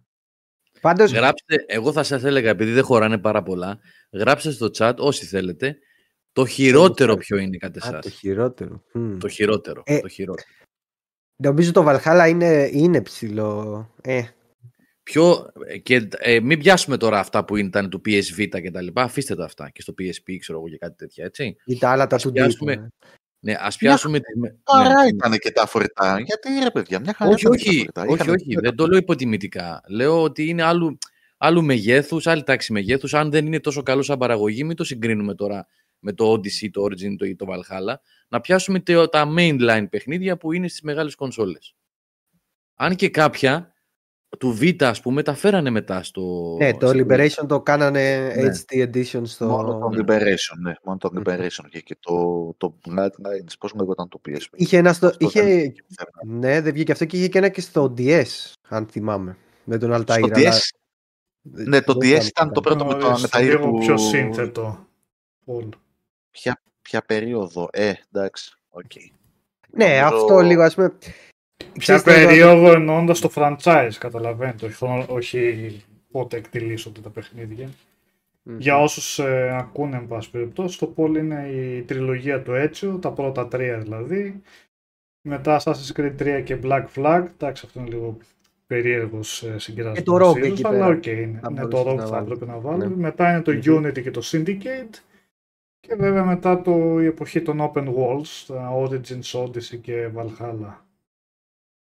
Επομένως, πιο πολύ το poll έγινε από την άποψη καλά και τα ίδια τα παιχνίδια πως είναι, αλλά και το που Ποια εποχή. οδηγήθηκαν, ας πούμε. Πώς οδηγήθηκε το franchise γενικά. Είναι δυστυχώς η εποχή του Unity και του Syndicate. Νομίζω ότι το Syndicate το τραβάει πολύ κάτω το Unity. Κάτε με το Unity ήταν πολύ καλύτερο παιχνίδι από, από ό,τι του προσάπτουμε. Είχε. Τους- Το Unity, Είχε το ιδέες. Unity έφαγε, έφαγε πολύ Ναι. θάψιμο λόγω των τεχνικών Ναι, ζητημάτων. ναι, που- ναι. Στον υπολογιστή κυρίως. Μα ήταν Α, unplayable, ρε παιδιά, Στον αυτό από τη υπολογιστή λένε. ήταν unplayable. ναι. Στις κονσόλες ήταν playable. Μια χαρά ήταν στις κονσόλες. Βασικά απλά είχε κάποια θεματάκια στο performance, στα frame rate, αλλά δεν είναι ότι ήταν... ε, Νομι- νομίζω Και ήταν- για. Γιατί το είχα πάρει εγώ, Το- day one τότε. όταν Ήταν βγήκε. η πρώτη τους πολύ πολύ μεγάλη παραγωγή. Μμμ. Δηλαδή στο scope αυτό που υιοθετούν πλέον σε όλα τα παιχνίδια πλην του Mirage βεβαίως. Ε, με πολλά λεφτά στην παραγωγή, με πιστή αναπαραγωγή της πόλης όπου διεξάγεται, Τρομερό το ε, πράγμα. λεπτομέρεια, κτίρια, Ναι, ιστορίες. Και γινόταν και χαμός, επειδή ήταν κατά τη διάρκεια της Επανάστασης, η ζωή, το, το τι γινόταν μέσα στην πόλη ήταν πολύ εντυπωσιακό. Και είχε, πολύ, και είχε και πλούσιο υλικό, δηλαδή αν θυμάστε εκτός από τις μάχες και αυτά, είχε να ερευνήσει και κάποιους φόνους κάποιοι, και πραγματικά Είχε να- να ψάχνεις στοιχεία για να βρεις ποιος τους είναι ο ένοχος, ποιος είναι- φόνους, τα σύμβολα, τα σύμβολα του Νοστράδαμου. Ναι. Αν το παίξει κανείς στο Unity σήμερα, ε, σ- ε, πολύ εύκολα θα πει γιατί δεν μου άρεσε Ναι. αυτό το παιχνίδι τότε. Δηλαδή, Και είναι και Είναι αυτό... μέρα παιχνίδια. Και είναι και αυτό Και που λέει ωραίο- ο Μπάρεντ, λέει το καλύτερο parkour από, από Μμμ. την εποχή, το η εποχή, καλύτερο parkour, ναι, η το εποχή- καλύτερο parkour. η εποχή η των καλύτερη Assassins, ναι, η εποχή των Assassins αυτό που βασίζονταν στην πόλη σαν βασικό μέρος ε, Μμμ. για να λαμβάνει χώρα η δράση. Από αυτά τα Assassin's Creed ήταν ε, το, η κορύφωση μάλλον. Θυμάμαι και Η κορύφωση χαρακτηριστικά έτσι, που ναι. είχαν βάλει τη λειτουργία να κατεβαίνεις από τα κτίρια. Γιατί ως τότε σκαρφάλωνε μια χαρά ο πρωταγωνιστής, αλλά όταν ήταν να κατέβεις ήταν λίγο δύστροπο. Επίσης, Δεν πολύ καλή... έπεφτε στο κενό. Ή, ναι. Ε, ναι, αν, αν θα... Επίσης, πολύ καλή υλοποίηση του multiplayer στο Unity. Που νομίζω ήταν η μοναδική φορά που η σειρά έκανε multiplayer το οποίο ήταν ανθρώπινο multiplayer. Επειδή Γι' το αυτό είχα που θέλει παίξει να στις κάνει. αρχές, ίσως γι' αυτό ήταν σάπιο. Όταν το Ε, είχα εντάξει, παίξει, γενικά αλλά μετά όπως- πάντα το στρώσανε. ναι. Εννοώ τεχνική άποψη, έτσι. Φεύγαν οκ. χαρακτήρες, εξαφανίζονταν, κοβόταν η σύνδεση. Εντάξει, σαν, ε, Μετά σαν μπορεί να το το Mythic τι φτιάξανε. έκανες, Οκ. δεν ήταν κάτι το τρομερό. Εντάξει, το Assassin's Creed ήταν απλά ήσασταν τρεις μαζί ή τέσσερις και βαρούσατε. Δεν ήταν ότι ήταν κάτι το τρομερό, Ναι. αλλά ήταν το πιο ανθρώπινο multiplayer από όσα multiplayer Μμμ. προσπαθούσαν να κάνουν. Που κάνανε deathmatch multiplayer, ξέρω εγώ, τι να είναι στο Black Flag, ξέρω. εγώ. Μμ. Ε, ε, εντάξει, οκ. Ο- Οπότε το Mirage Αξίζει τα λεφτά του, παρόλο που είναι και πιο φθηνό. Ναι, ρε, εσύ, ναι, ναι, ναι, Πώς ναι, το ναι, λέει. εννοείται. Κώστα, Τώρα, να, σου, να σου κάνω μια ερώτηση. Από πριν στο Πες μου. πέρσι είχαμε καμία έτσι, κανένα φλερτάρισμα από αυτά που λέγαμε. ναι, αμέ, άμα πάρεις την Deluxe Edition, σου ξεκινούν κάποια skins να χρησιμοποιήσεις. Ε, Ναι. outfit, ξέρω εγώ, και τέτοιο. Όχι, ρε, καμία, τίποτα, καμία σύνδεση. Μόνο Καμία έτσι. Δεν πειράζει, εντάξει. από έτσι, άποψη ε, ιστορίας. Όχι, δεν έχει. Δεν έχει, Μμμ. εντάξει. Στο poll πάντως βλέπουμε περίπου 60 ψήφους, κερδίζει δυνατά η τριλογία του Έτσιο και νομίζω ε, εκεί Ε, και τα πρώτα βήματα της σειράς και η νοσταλγία και κατά βάση το Assassin's Creed 2 ειδικά ήταν εντάξει ένα πολύ πλήρες παιχνίδι και Έχει πολύ ωραίο κλείσιμο η τριλογία του Έτζιο και Ναι, πώς δένει πραγματικά, τον ναι. Έτζιο, τον Αλταήρ και τον Desmond όλους μαζί στο Revelation Μμμ. είναι καταπληκτικό. Είναι σεναριακά, είναι ναι. πολύ ωραίο. Πολύ ωραίο το Revelation. Παρόλο Ναι, που το όσο που, παρόλο που ο Έτσιο δεν ήταν κανένας χαρακτήρας που αμάν και είχα δεθεί, αλλά παίζω στο Revelation και φτάνοντας στις τελευταίες στιγμές εκεί πέρα, λέω: Κοίτα να δεις που τελικά ο χαρακτήρας μου κάτι, κάτι μου είπε, κάτι είχε να μου πει, γιατί όντως υπήρχε συναισθηματική Να. φόρτιση σε αυτά τα τελευταία Το- στάδια. Το, το Revelation ήταν και το παιχνίδι που έκανε συμπαθή τον Ανεταήρ. Έτσι. Ναι, ισχύει. Ε, εκεί που ο Ανεταήρ ήταν ένας χαρακτήρας μέσα στη στοικότητα και την πίκρα και τη μιζέρια και όλο το Μμμ. ότι ήταν. Ξαφνικά ο Ανεταήρ έγινε ένας χαρακτήρας με, ρε παιδί μου, Έδωσαν ένα με, ιδα- βάθος. με ιδανικά, ναι, ήταν κάτι διαφορετικό. Και είναι Ήταν- αυτό ακριβώς που έφερε όλα. Επίσης Ε, το σημαντικό. όταν- Ναι, πες Κώστα. Ε, προσωπικά όταν φτάνω στο τέλος, δηλαδή κάθε φορά που ξαναπέζω το Revelations, γιατί το έχω παίξει ούτε και εγώ δεν ξέρω πόσες φορές, πάντοτε, δηλαδή τα τελευταία κομμάτια, το βι- τα βίντεο, ξέρω και τα σχετικά, είναι ανατρεχίνα, έτσι, είναι top, είναι από κορυφαίες στιγμές της σειράς. Και εντάξει τώρα λίγο spoiler παιδιά για το φινάλε και αυτά. Παρόλο που δεν είναι το καταληκτικό το φινάλε, το ξέρεις, πεθαίνει ο χαρακτήρας και τα λοιπά, το νιώθεις σαν κλείσιμο του χαρακτήρα και ότι έχει αυτό πε- πολύ περισσότερη βαρύτητα. Γιατί ευτυχώς τουλάχιστον η Ubisoft δεν τον κανιβάλισε μετά. Δεν είναι ότι κλείνει η τριλογία εδώ πέρα και μετά από 5-6 χρόνια είπαν ε, ας ξαναδούμε τον έτσι, ας τον ξαναβάλουμε σε μια ιστορία. Εκτός αν έχω χάσει κάτι από τα τελευταία που αλλά νομίζω έτσι εκεί πέρα κλείνει, δεν έχει εμφανίσει σε κάποιο άλλο. Και αυτό Έτσι είναι όχι. πολύ θετικό Όχι, που, όχι τώρα σαν όνομα να αναφερθεί και αυτά δεν ξέρω, σαν χαρακτήρας. Και αυτό έτσι δίνει πολύ περισσότερη βαρύτητα στον, ε, στο το χαρακτήρα. κλείσιμο, στο χαρακτήρα και στο πώς κλείνει την ιστορία του. Με πολύ ωραίο τρόπο. Που Παρόλο που Άλλο, το μπορεί. Revelation, εντάξει, σε σχέση με, τα, με το 2 και το Brotherhood δεν είναι ότι έκανε καμία φοβερή εξέλιξη. Ίσα ίσα είχαν βάλει και εκείνο το, Με κάτι ήταν με το, που το, προστάτε- Tower, το το Tower Tower Defense, έτσι, Defense, το το οποίο το ήταν Dem- εντελώ Dem- Dem παράτερο. Defense. Ναι. Θυμάμαι, ναι, αυτό διαφημίζανε και το άλλο που είχε κάνει το, το Hidden Play που το έκανες και κρατιώσουν. Δηλαδή, Ναι, και καλά ναι. τώρα διαφημίζανε τα καινούργια και ήταν δύο πράγματα τα καινούργια. Ναι. Τίποτα άλλο. Ε, ξέρω. εντάξει, αυτό με το γάτζο που λες για να πηγαίνει από σκηνιά, εντάξει, Ναι. δεν ήταν ότι άλλο. Εντάξει, δεν να είναι, λέγαμε. αλλά ένα παραπάνω. Τώρα το άλλο, το Tower Όχι, Defense, εντάξει. εντάξει. Ο, γα, ο Δεν Γάτζος ξέρω τι να είχες προσθέσω σε- και άλλο αυτό. Ναι. Με το Γάτζο σκαρφάγωνε πιο γρήγορα. Καμία Ναι, ναι, σχέση η όντως, ανάβασης ναι, στα ναι. κτίρια. Ήταν πολύ πιο, Και δεν γίνεται πιο γρήγορη καθόλου, ναι, σε σχέση με το ξεχάσαμε. Brotherhood. Ε, Ήταν και αυτό που ήταν η μόνη εξέλιξη που είχε το Syndicate, που είχε το Grappling Hook. Ήταν το μόνο. Ίσως, Μμμ. Εντάξει, είχε και αυτό που έκανε συμμορίες, αλλά ήταν τόσο φλάκι αυτό. για- Ήταν για να είναι, τέλος πάντων. Τα πιάσαμε όλα τα Assassins. Θα τα πούμε για όλα.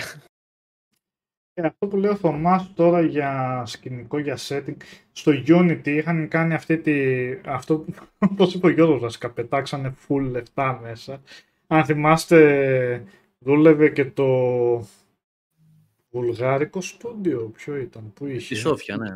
ναι. Στη Σόφια. Σίγουρα. για- Που γιατί είχαν νομίζω η κάνει Σοφία- εκείνα τα εμβόλυμα στο Παρίσι, στο, το Παρίσι βασικά όπως ήταν στο Δεύτερο δεύτερο παγκόσμιο. παγκόσμιο πόλεμο και κάνα δυο άλλα πρέπει να έχει, τα οποία έτσι τα πετούσε μέσα στο παιχνίδι γιατί σε φάση γιατί μπορούμε.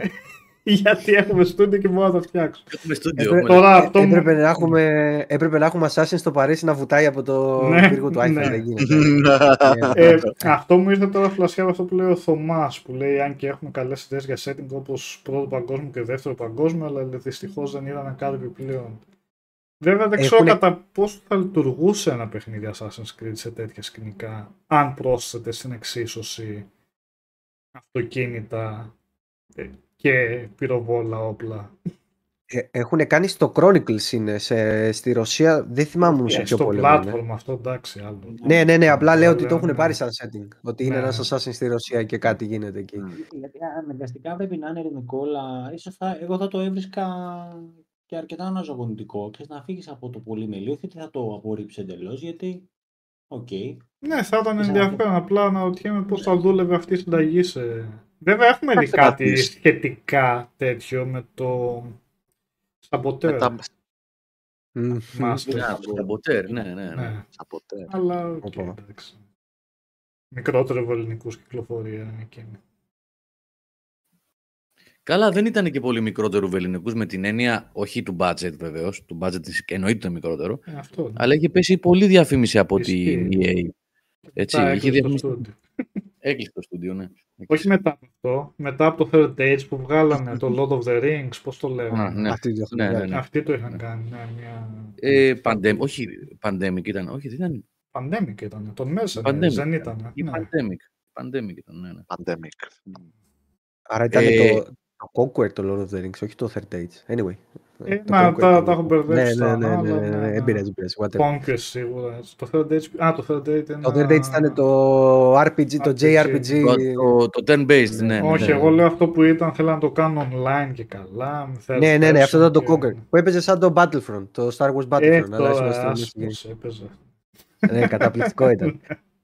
Ε, ω, Καλά. Ε, Καλά το πήγε. αυτά τα πλατφορμάκια, Ράσια και China που λέει και ο Μμ. Γιώργος Σπάρταν και Και ένα το India. τρίτο δεν είχε, India. Το India. Μμμ. Ε, τα συμπάθησα. Ήταν εγώ. China, China, India και Ράσια, ναι. Είχα κάνει και το πρώτο Κοίτα. review νομίζω το India ήταν το πρώτο. Ποιο ήταν, ή το China. Νομίζω το China ήταν, αλλά δεν θυμάμαι. Μπορώ να λέω και βλακίες. Να Εντάξει, ρωτήσω ήταν κάτι. Με την... ε, Α, συγγνώμη, Αποστόλη, πες. πες. Όχι, όχι, όχι, μια χαρά. Ρώτα. Ε, κάτι που είπες προηγουμένως ήθελα, έτσι, ορμόμενος από κάτι που είπες προηγουμένως, ότι αξίζει τα λεφτά του, κάπως το είπες. Αν αξίζει τα λεφτά του, ναι. Ναι, αν αξίζει, τα- ναι, σαν ερώτηση, ναι, ναι, ναι. Μμμ. Και θυμήθηκα ένα σχόλιο που έκανε ένα παιδί στο, στο group στο facebook που βγάλαμε το κείμενο, τη- το post, που έλεγε, δεν θυμάμαι τι ακριβώς έγραψε ο φίλος, έγραψε, «Ε, καλό είναι, αλλά ε, πολύ μικρό, 12 ώρες ή 15 ώρες, κάτι έγραφε ο φίλος, ε, σε σχέση με τα παλιότερα, εννοούσε τα, με τα Valhalla και το Odyssey, που είναι πολύ μεγάλα, που έχεις Μμμ. ξέρω εγώ 80 ώρες, για τα λεφτά του κλπ. κλπ. Τι θέλω να πω. Ε, εντάξει, εγώ σέβομαι την άποψη του οποιοδήποτε οπ- και όπως την εκφράζει, αλλά νομίζω ότι, δε- και αν μου πείτε τη γνώμη σας, ότι ειδικά σε, γενικότερα στα παιχνίδια, αλλά ειδικότερα σε κάτι τέτοιο, ε, καμιά φορά μετράμε και υπολογίζουμε τα παιχνίδια και τα εκτιμούμε, κάνουμε την εκτίμησή μας δηλαδή το, του αποτελέσματος, αν αξίζει ή όχι, σαν να είναι μαναβική, δηλαδή με τις ώρες. Το κιλά. Ε, γιατί μπορείς να πας να δεις μια ταινία που είναι τρεις ώρες, να δώσεις 8 ευρώ στον κινηματογράφο 10-12 και να φύγεις και να πεις τι έκανα τώρα και να πας να δώσεις για μια μικρή ταινία, ας πούμε, πάλι για 90 λεπτά 8 ευρώ και να σου μείνει αξέχαστη για όλη σου τη ζωή. Ε, ή να το ειδικεύσουμε στα video games που έχουμε παίξει παιχνίδια 2, 3, 4 ώρων και δεν τα έχεις ξεχάσει ποτέ για τους χι λόγους και παιχνίδια που μετά τις 10 ώρες λες θα τελειώσει επιτέλους αυτό το πράγμα. Οπότε το κόστος ε, του αν ένα παιχνίδι κάνει 50 ή 60-70 ευρώ όταν πάει στην κατηγορία του AAA, ας μην πιάσουμε τα indies τώρα που έτσι κι αλλιώς τοποθετούνται αλλού, ε, δεν ξέρω ε, κατά πόσο ε, πρέπει τελικά να μετράς αν θα δώσεις 50-60 ευρώ αν το παιχνίδι κρατάει 10 ώρες ή αν κρατάει, προσέξτε, όχι ότι δεν έχει σημασία αν κρατάει 30 ή 40 ώρες, αλλά τι 30 ή 40 ώρες είναι αυτές; Περίπου Προφανώς. είναι πάντα. Ναι. ναι. Το, Ναι. Δεν μπορείς να πεις ότι μα καλά εκθίαζες σε εκείνο το παιχνίδι που ήταν 6 ώρε, αλλά τα χώνεις αυτό που είναι 6 ώρε. Μα δεν είναι αυτό το μόνο κριτήριο ο χρόνος. Και ένα παιχνίδι Και σαν εγώ- το. Ναι, πες Αποστόλη. Όχι, όχι, όχι, συγγνώμη, συγγνώμη. συγγνώμη. Συνέχισε. Ένα παιχνίδι σαν το Red Dead Redemption, ξέρω εγώ, κρατάει 80 ώρες και είναι full ποιοτικό. Και αν δεν πάνε παίξει το Forspoken για, για 30 ώρες, ξέρω εγώ.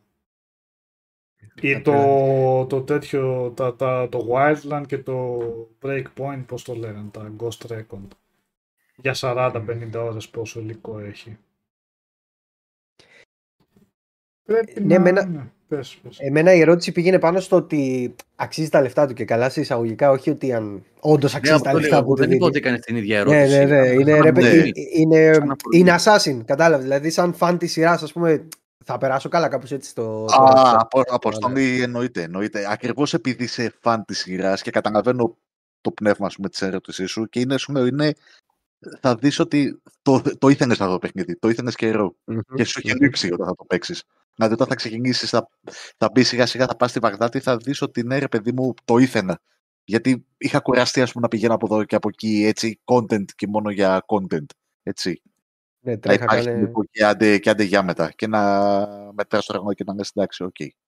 Και τι έκανα τώρα. Έχασα κάποιες ώρες ζωής μου. Εγώ Ναι, πιο μεγάλη πολύ είπα- διαφορά. έκανα, έκανα την, την επισήμανση αυτή και την, βασικά την ερώτηση τι πιστεύετε εσείς και τι πιστεύουν και τα παιδιά που ακούνε.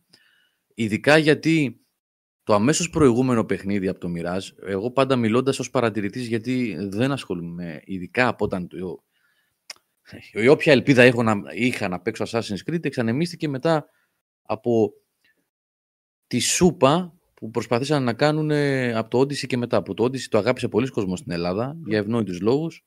Αλλά ok, okay, απολύτως σεβαστό και αυτό. Μπορεί να είναι ένα πολύ καλό παιχνίδι. Δεν έχω άποψη, δεν το έχω παίξει. Ε, αλλά ειδικά με το, με το Valhalla, για το οποίο Valhalla τα είχε γράψει ο Σάβα όταν είχε κάνει το review. Και βάλει ένα πέντε ο Σάβα νομίζω τότε. αν Ναι, θυμάμαι καλά. Ε, Και- Βρίζανε το Σάββας. ενώ πολλοί Και είχαν όχι μόνο, κράξει. Και όχι μόνο.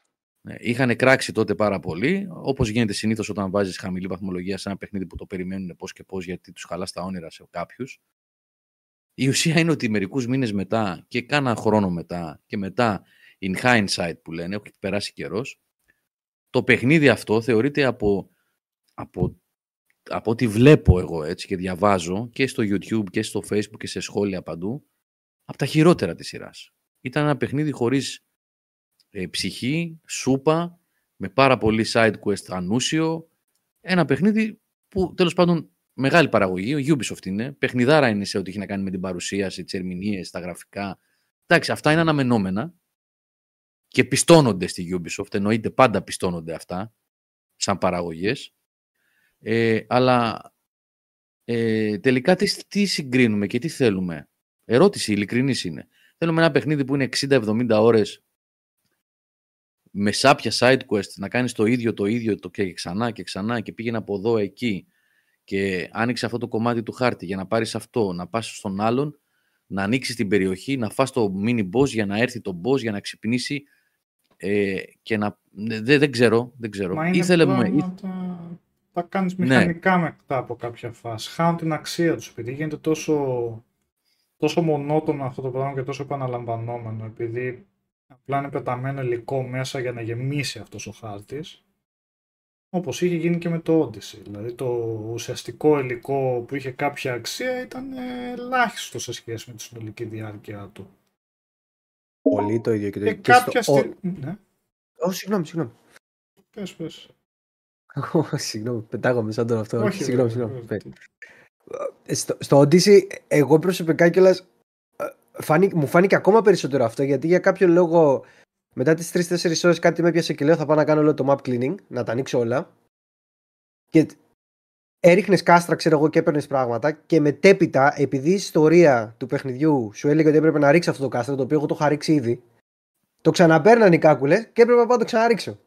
Και έλεγα τώρα Ε, τι ναι. παίζεις, ρε. Τι, εντάξει, οκ. Δηλαδή, βρείτε κάτι άλλο. Αν ο παίχτης, από τη στιγμή που τον αφήνεις τον παίχτη να το κάνει αυτό, ε, τι μου το γυρνάς πίσω μετά. ξέρω, Καταλαβαίνεις γιατί ο Ναι. Νίκος προηγουμένως φαντάζομαι γέλασε όταν γέλασε, μειδίασε τέλος πάντων που άκουσε RPG για αυτά τα παιχνίδια.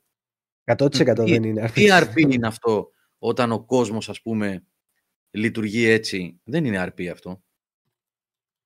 Έκανα- Αν είναι, γιατί αν είναι ο κόσμος συγκεκριμένος, δομημένος συγκεκριμένα, εγώ, εμένα σε RPG μου έχει τύχει να κάνω αυτό που λες εσύ, να έχω ρίξει κάτι πριν χρειαστεί και μόλις μιλάω με κάποιον να μου πει «Α, το έχεις κάνει τελικά». Ναι, ή- ή να, να διαφοροποιηθεί η ιστορία. Να, ναι, να, να κάνεις κάτι άλλο π.χ. Ξέρω εγώ, άμα θέλεις και καλά το παιχνίδι να σε ρίξει να κάνεις κάτι, να κάνεις κάτι άλλο. Τώρα κάνεις το ίδιο πράγμα. Ξέρω εγώ, λίγο. Ήταν, ήταν λίγο τραγελαφικό γιατί και την πρώτη φορά κιόλας που μου έτυχε, έλεγα Μήπως έπαθε κόλλημα το παιχνίδι και μετά τυχαίνει και δεύτερη. Λέω κάτσε ρε φίλε, τώρα τι σκατά. Δηλαδή αφού του έριξα αυτούς. Πάλι και πάλι και πάλι. Το οποίο, το, το οποίο βέβαια προ το το είχε και το είχα έτσι. Δεν άλλαζε. Το, το, ίδιο, το ίδιο σκηνικό γινόταν ε, και εκεί. Δεν θυμάμαι γιατί το Valhalla το map cleaning το έκανα μετά τον τερματισμό. ναι. ε, γιατί προσπάθησα στην αρχή, αλλά ήταν τεράστιο το Valhalla. και λέω κάτσε να το βγάλω. Ξέρεις, μικρούς στόχους. Μικρούς στόχους. Μην το κάνουμε όλο. Να, να βγει σιγά σιγά. Οπότε έκανα μετά map cleaning. Οπότε δεν το ένιωσα εκεί έντονα. Αλλά στο Odyssey το ένιωσα πάρα πολύ έντονα και ήταν. Δεν ξέρω, ήταν πολύ βλακεία. Δηλαδή, σκεφτείτε λίγο, ρε παιδάκι. Για... Γράψτε κάτι.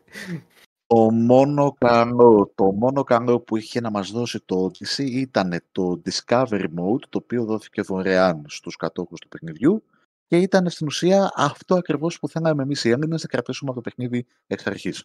Έτσι, ένα ωραιότατο interactive documentary που σε πάει σε όλη την Ελλάδα του παιχνιδιού, ανακαλύπτει τα κτίρια, αυτό, ε, χωρίς πολλά πολλά, έτσι. Απλά πας, κάνεις επίσκεψη, μαθαίνεις κάποια πράγματα και άντε γεια. Αυτό ήταν. Είναι τώρα, αυτό που είχε πει και ο, ο Amiga 500 νομίζω ότι, ok okay, και μικρό να είναι το παιχνίδι άμα σε κρατάει και το ξαναπαίζεις και το ξαναπαίζεις, αυτό ίσως ας πούμε μπορείς να πεις ότι βγάζει τα λεφτά του. Δηλαδή, για μένα, ας πούμε, αυτό είναι κάποιοι τίτλοι από το Resident Evil. Ας πούμε. Το Resident Evil, okay, το βγάζεις στις 10 ώρες την πρώτη φορά, αλλά τη δεύτερη το βγάζεις στις 7, την τρίτη στις 5, την τέταρτη στις 3, ξέρω γιατί το ξέρεις τα μπαμ. Αλλά επειδή σε τραβάει, λες άλλη μία ή να το πάω στο πιο δύσκολο ή να το κάνω. Οπότε εκεί τι μπορείς να πεις, Ότι πλήρωσα ένα παιχνίδι και έπαιξα 10 ώρες, θα πεις πλήρωσα ένα παιχνίδι και επειδή το έπαιζα ξανά και ξανά, ας πούμε, το έπαιξα mm-hmm. 140 ώρες. Το ίδιο με το Shadow of the Colossus, που είναι το αγαπημένο μου παιχνίδι. Το Shadow of the Colossus μπορεί να το παίξει στο repeat την πρώτη φορά τρεις φορές, ξέρω εγώ. repeat πάλι και πάλι και πάλι και πάλι. Τι λες εκεί πάλι, πούμε. Που μετά τη δεύτερη τρίτη φορά τους θυμάσαι τους κολοσσού στα μπαμ και τους βγάζεις έτσι. Αλλά είναι, είναι όλη η εμπειρία που, που mm-hmm. σε κρατάει, ας πούμε, παραπάνω. Και το Cyberpunk, ας πούμε, και πάλι. Εντάξει, για μένα.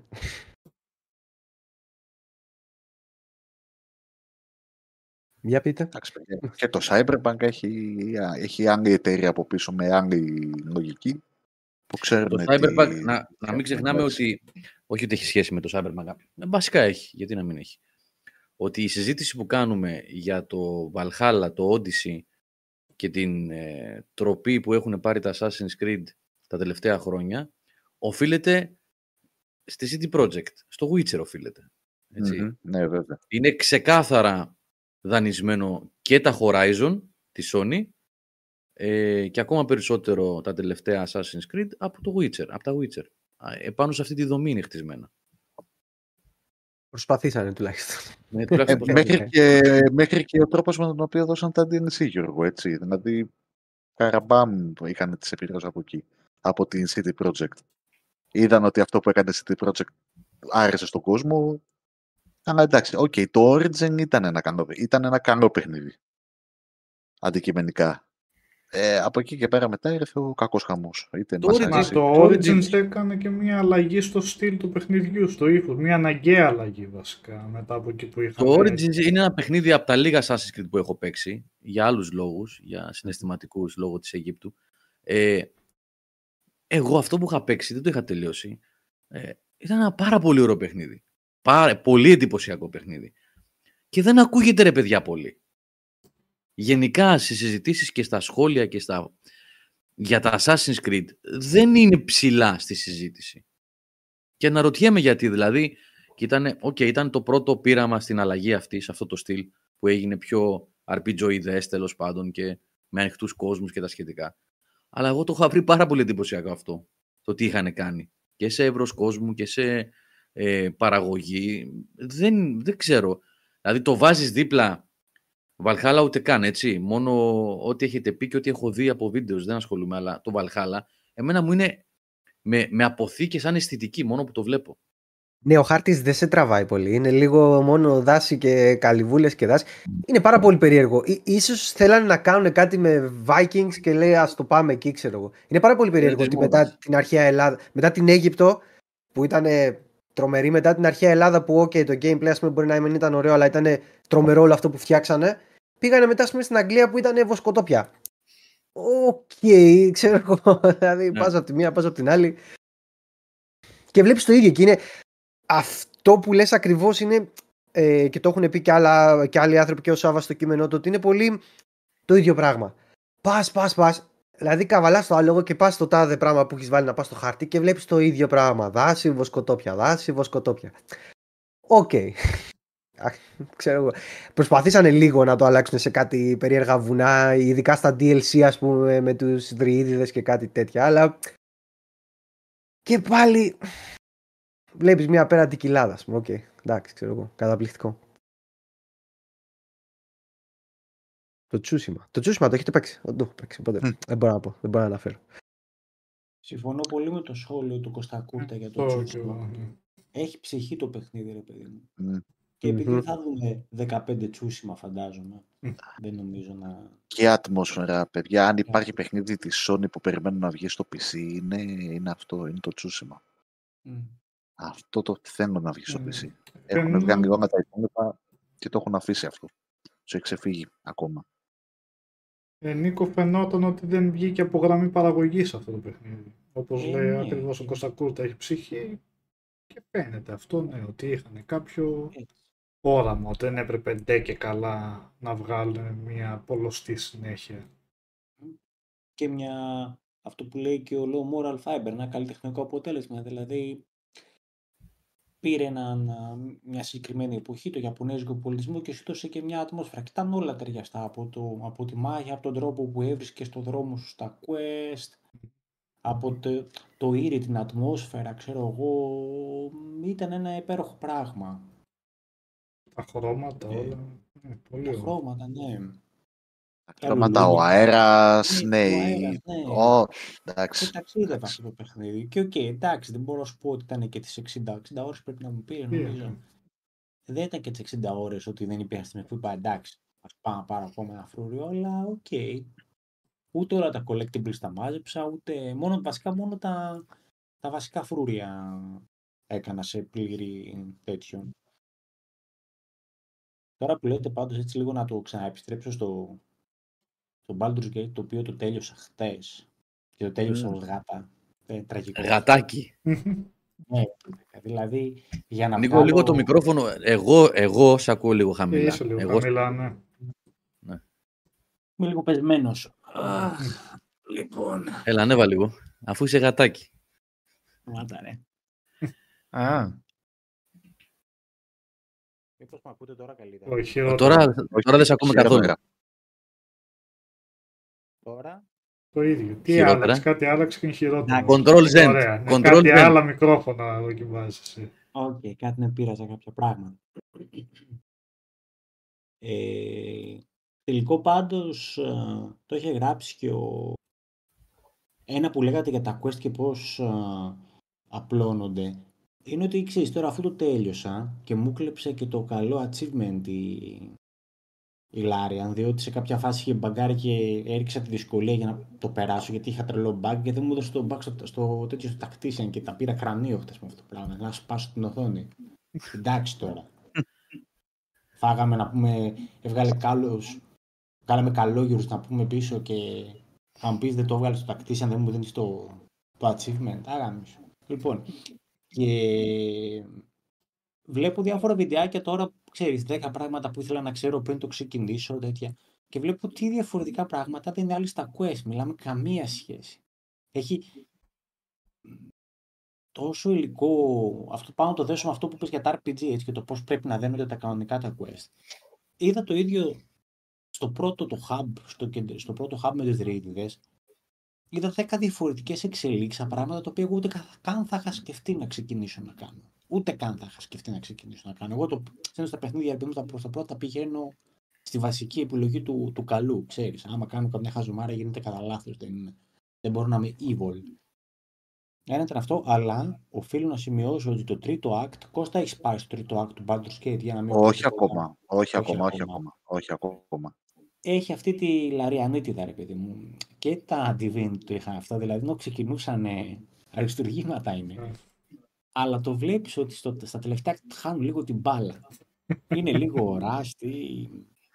ξέρω εγώ, η τελευταία, τελευταία σεκάνς μαχών, από την αλήθεια, δεν με ενθουσίασαν καθόλου. Ε, πήγε κάτι timed μάχες και κάτι τέτοια περίεργα πράγματα τα οποία με εκνεύρισαν. Ε, Συν ότι εφόσον μπήκε σε πόλη, σε κάποια φάση αναγκάζεσαι να παίξεις μάχες σε επίπεδα με σπίτια και τέτοια. Εκεί πέρα δεν το έχουν, δεν το κατάφεραν. Δεν πάει καλά. Και δει στο χειριστήριο να ανεβοκατεβάζει την κάμερα και να μην ξέρεις τι γίνεται, ήταν λίγο. λίγο με κούρασε. Αλλά από εκεί και πέρα πολύ πλήρης εμπειρία και πρέπει λίγο να κάτσω να το χωνέψω κανένα. Ένα μήνα μου πήρα να το τελειώσω. Κάτσω λίγο να το χωνέψω αυτό και ίσως να πιάσουμε και ένα δεύτερο playthrough μετά. Ε, νομίζω ότι σε τέτοια παιχνίδια επιβάλλεται να κάνεις και δεύτερο και τρίτο playthrough. Ναι, πάντα, πάντα να καλύπτεις κάτι, μωρέ. Πάντα να καλύπτεις κάτι και δεν είναι μόνο αυτό, ρε Κώστα. Είναι ότι ξεκινάς έχοντας στο μυαλό σου, πηγαίνοντας με μια γνώση που έχεις εσύ στο DD και λες, θα τους κάνω έτσι τους χαρακτήρες μου. Mm-hmm. Και μετά ανακαλύπτει πόσο διαφορετικά μπορούσα να τα κάνω και να είμαι face melter τώρα κανονικά όταν βλέπεις πώς πώς γίνεται η φάση. Γιατί γενικά δεν πειραματίστηκα πολύ. Δεν έκανα cross classes, δεν έκανα τέτοια πράγματα. Ήθελα mm-hmm. να είναι old school style. Τα άλλα ναι. Και μόνο που πιάσεις ένα. Δεν αξίζει μόνο σε ένα κακό, ένα κακό playthrough με το χαρακτήρα αυτόν που έχει το κακό παρελθόν.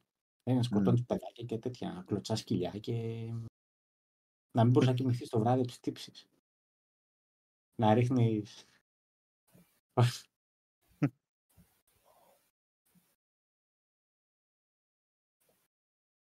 Αρένης και πέθανε, δεν είχα κάτι συμπληρώσει, πέθανε να μείνει εγκεφαλικό. Ναι. Αυτά ήταν από μένα. Οπότε τώρα πάμε για άλλα λίγο, έτσι να ξεμπλοκάρει το μυαλό και,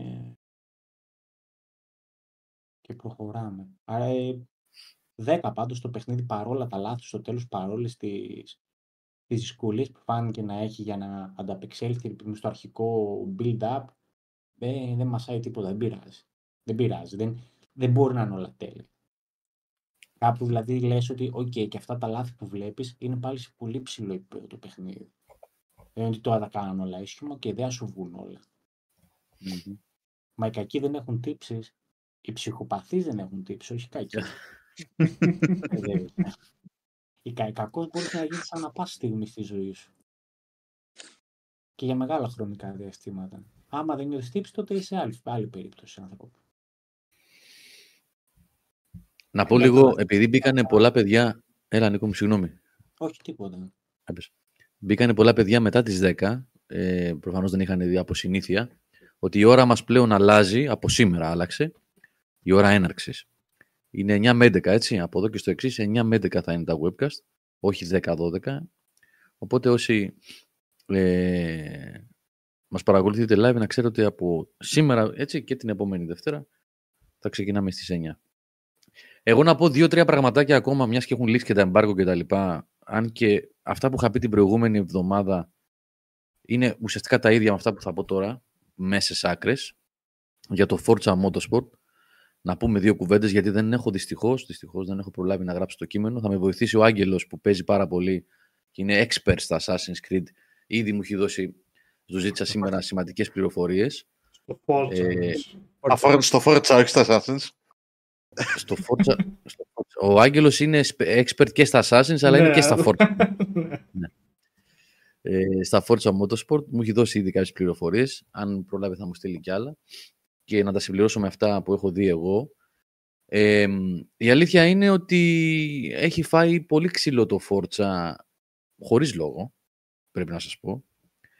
Ε, δεν ξέρω τι φταίει. Ε, υπάρχουν κάποια ε, μειονεκτήματα που τα έχει σειρά χρόνια, μπορείς να του προσάψεις, εγώ προσωπικά θα το κάνω αυτό, ότι αυτό το κάτι που υπάρχει στα Grand Turismo δυστυχώς θα πρέπει να γίνουν αυτοί οι παραλληλισμοί και οι συγκρίσεις, όσο και αν οδηγούν σε φανμποϊσμούς και σε τέτοιες ε, ε, ανοησίες.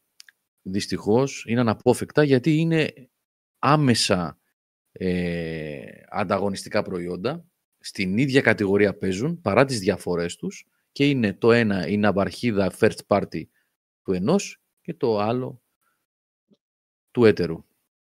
Έτσι, οπότε κάποιες συγκρίσεις ε, αναπόφευκτα θα γίνουν, έχουν ξεκινήσει ήδη γίνονται, βίντεος βγαίνουν, ε, σχόλια γίνονται. Ε, νομίζω ότι είναι άδικες οι συγκρίσεις στην παρούσα φάση, γιατί το ένα παιχνίδι, το Grand Turismo 7, είναι στην αγορά κοντά στα δύο χρόνια, ένα μισή χρόνο, όπως λέγαμε την άλλη φορά. Έχει ψηθεί, έχουν γίνει πάρα πολλά updates. Δεν ήταν το Gran Turismo όταν είχε βγει στην κατάσταση που είναι σήμερα. Εξυπακούεται αυτό. Τα παιχνίδια αυτά που έχουν τέτοια λογική, ας την πούμε, δεν είναι ακριβώς game as a service, αλλά τέλος πάντων έχει μια λογική της ε, συνεχούς εξέλιξης και προσθήκης υλικού και αναβάθμισης κλπ. κλπ. Είναι πλατφόρμες να το πούμε έτσι. Δεν είναι ακριβώς παιχνίδια μια και έξω, σαν αυτά που συζητάμε τόση ώρα. Είναι πλατφόρμες, οι οποίες έχουν συνεχή εξέλιξη. Έτσι ακριβώς είναι και το Forza Motorsport. Αυτή τη λογική έχει. Αλλά το Forza Motorsport βγήκε πριν από δύο μέρες, τρεις, πέντε. Ε, είναι λογικό ότι αυτή τη στιγμή μειονεκτεί σε κάποιους τομείς. Έχει λίγες διαδρομές, σε σχέση όχι μόνο με τον ανταγωνισμό, σε σχέση με τα προηγούμενα φόρτσα. Έχει λιγότερα οχήματα σε σχέση με τα προηγούμενα φόρτσα. Αλλά είναι ένα παιχνίδι το οποίο έχει δουλευτεί πάρα πολύ. Έχει φοβερό μοντέλο οδήγησης. Το είχα πει και την προηγούμενη φορά. Είναι απόλαυση η οδήγησή του, όποιο αυτοκίνητο και να πάρεις. Ε, και με διακριτές διαφορές στην οδήγηση από όχημα σε όχημα. Έχει 20 πίστες αυτή τη στιγμή, είναι λίγες, 20 νομίζω. 20 νομίζω είναι. Ε, μου είχε σημειώσει εδώ, έχω σκονάκι από τον Άγγελο. 20 νομίζω είναι. Αν κάνω λάθος, συγγνώμη, με διορθώνει ο Άγγελος, νομίζω ήταν μέσα. Αλλά είναι ωραία, έχουν ε, εξαιρετική χάραξη. Καλά με την, δεν το συζητάμε καν για τη Maple Valley, που είναι ορόσημο για τη σειρά. Ε, που είναι μια από τις πιο ωραίες διαδρομές που έχω παίξει ποτέ σε, video game, σε racing video game. Ε, εγώ θα συνεχίσω να πιστεύω ότι έχουν κάνει λάθος και δεν καταλαβαίνω γιατί το έκαναν αυτό, να σε υποχρεώνουν να παίζεις σε κάθε αγώνα ένα πράκτης τους ίδιους γύρους, είναι τρεις γύρους ο αγώνας, θα κάνεις τρεις γύρους πράκτης, τέσσερις, πέντε και πάει λέγοντας. Αυτό εμένα μου προκαλεί κόποση, προσωπικά εμένα. Να παίξω τη διαδρομή, να κάνω τέσσερις γύρους, πολλές φορές και μεγάλες διαδρομές, μπορεί να διαρκέσουν, ξέρω εγώ, 10 λεπτά, και μετά να το ξανακάνω πάλι. Ε, αυτό έχει μια αιτιολόγηση ε, που έχει τις προεκτάσεις της στο Car XP. Όπως είχαμε πει την προηγούμενη φορά, η λογική των αναβαθμίσεων των αυτοκινήτων δεν γίνεται όπως σε άλλα racing games στα παλιότερα Forza με λεφτά που πας στο shop αγοράζεις καινούρια δισκόφρενα, λαστίχα, ζάντες, ε, ε, ημιαξόνια, κινητήρες και πάλι τα λοιπά και τα λοιπά. Τα παιχνίδια, ε, συγγνώμη, τα αυτοκίνητα αναβαθμίζονται με τη χρήση τους. Παίρνουν XP που είναι άσχετο με το level του παίκτη. Έτσι, είναι εντελώς άσχετο. Ο παίκτης παίρνει levels όσο χρησιμοποιεί, όσο παίζει μες στο παιχνίδι γενικά. Το έκαστο αυτοκίνητο παίρνει XP όσο χρησιμοποιείται σε οποιοδήποτε event, σε οποιοδήποτε κομμάτι του παιχνιδιού.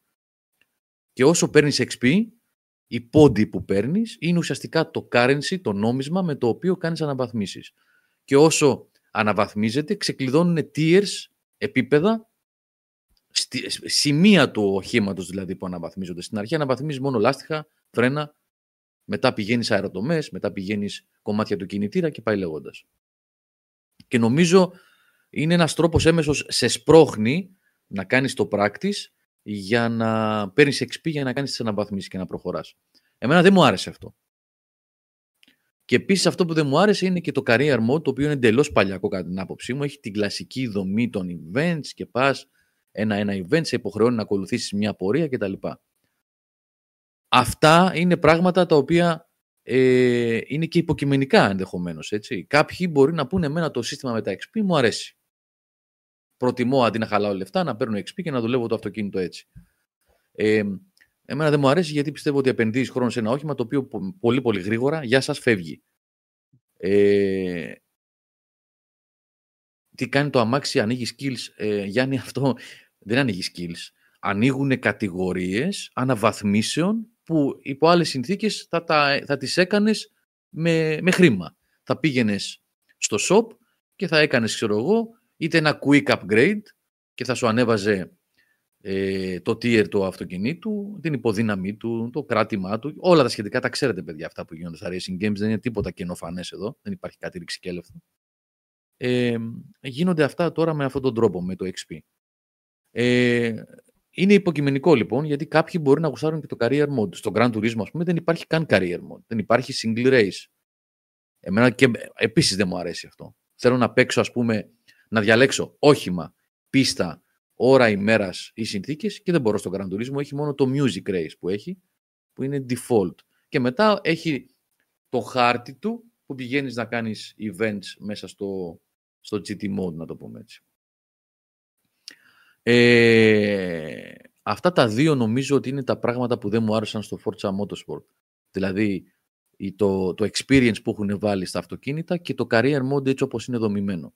Τώρα από εκεί και πέρα είναι μια τεράστια παραγωγή με 500 αυτοκίνητα, με απίστευτη λεπτομέρεια στα αυτοκίνητα, όπως σας είπα πριν. Πλεονέκτημα έναντι του Grand Turismo έχει στις κάμερες. Ε, έχει καλύτερες κάμερες, καλύτερη απεικόνηση. Η πίσω κάμερα είναι πολύ καλύτερη από τον Grand Turismo. Έχει δύο κιόλας, ενώ μία έχει τον Grand Turismo. Κάτι που δεν μ' άρεσε από την αρχή. Ε, μπορείς, α, α, με διορθώνει ο Γιάννης Δί εδώ πέρα, λέει, μπορείς Γιώργο, για τον Grand Turismo λέει, στο arcade mode της κάθε πίστας το δοκίμασα αυτό και δεν μπορούσα να πάω στον καράζ μου και να αλλάξω αυτοκίνητο. Πρέπει να πας πίσω στο... Πρόσεξε Γιάννη. Με διορθώνεις αν κάνω λάθος. Δεν μπορείς από το arcade mode της πίστας να αλλάξεις όχημα και να παίξεις όπως θέλεις. Πρέπει να πας στον καράζου, να αλλάξεις όχημα, να ξαναπάς στην πίστα και με το όχημα που έχεις διαλέξει ε, εγώ αυτό το έκανα πρόσφατα στον Grand Turismo. Έκανα κάποιο λάθος, με διορθώνεται αν είναι λάθος, έτσι. Αλλά δεν μπορούσε. Δεν κατάλαβα. Όπως το είπες πριν, και εγώ κατάλαβα ότι δεν μπορούσες να παραμετροποιήσεις την πίστα που θες να παίξεις και να την παίξεις με όποιο αυτοκίνητο θέλεις. Την ώρα της ναι, μέρας, την πίστα στο, που θέλεις. Grand Turismo αυτό, αυτό που λέγαμε παλιά, arcade race ή single ναι, race, ναι, ναι. Εγώ, εγώ δεν το έχω δει να υπάρχει. Τώρα περιέγραψες Αν... ότι αυτό ακριβώς κάνεις. Ότι πας στον γκαράζ, παίρνεις το αυτοκίνητο και πας στην πίστα που θέλεις να Ναι, αλλά ό,τι αυτοκίνητα έχεις, όχι ότι αυτοκίνητα υπάρχουν. Α, ok. Okay. Ενώ στο Forza υπάρχει αυτό. Αν κάνω λάθος, ο Χρήστος μου λέει μπορείς, υπάρχει. Ωραία, συγγνώμη τώρα. Okay, γιατί δεν το, το είπες λίγο, όπως το είπες, φάνηκε σαν να μην γίνεται καν. να μην γίνεται. Ναι. Ό,τι αμάξι έχεις. Αλλά έγινε σαφές αυτό. Περίμενε. Ναι. Περίμενε. Ό,τι ναι. αμάξι έχεις. Μπράβο. Οπότε δεν κάνω τελείως λάθος. Επαναλαμβάνω. Ό,τι ναι, αμάξι έχεις. Είναι σαφέ που το εξήγησες. Ναι, το... ναι.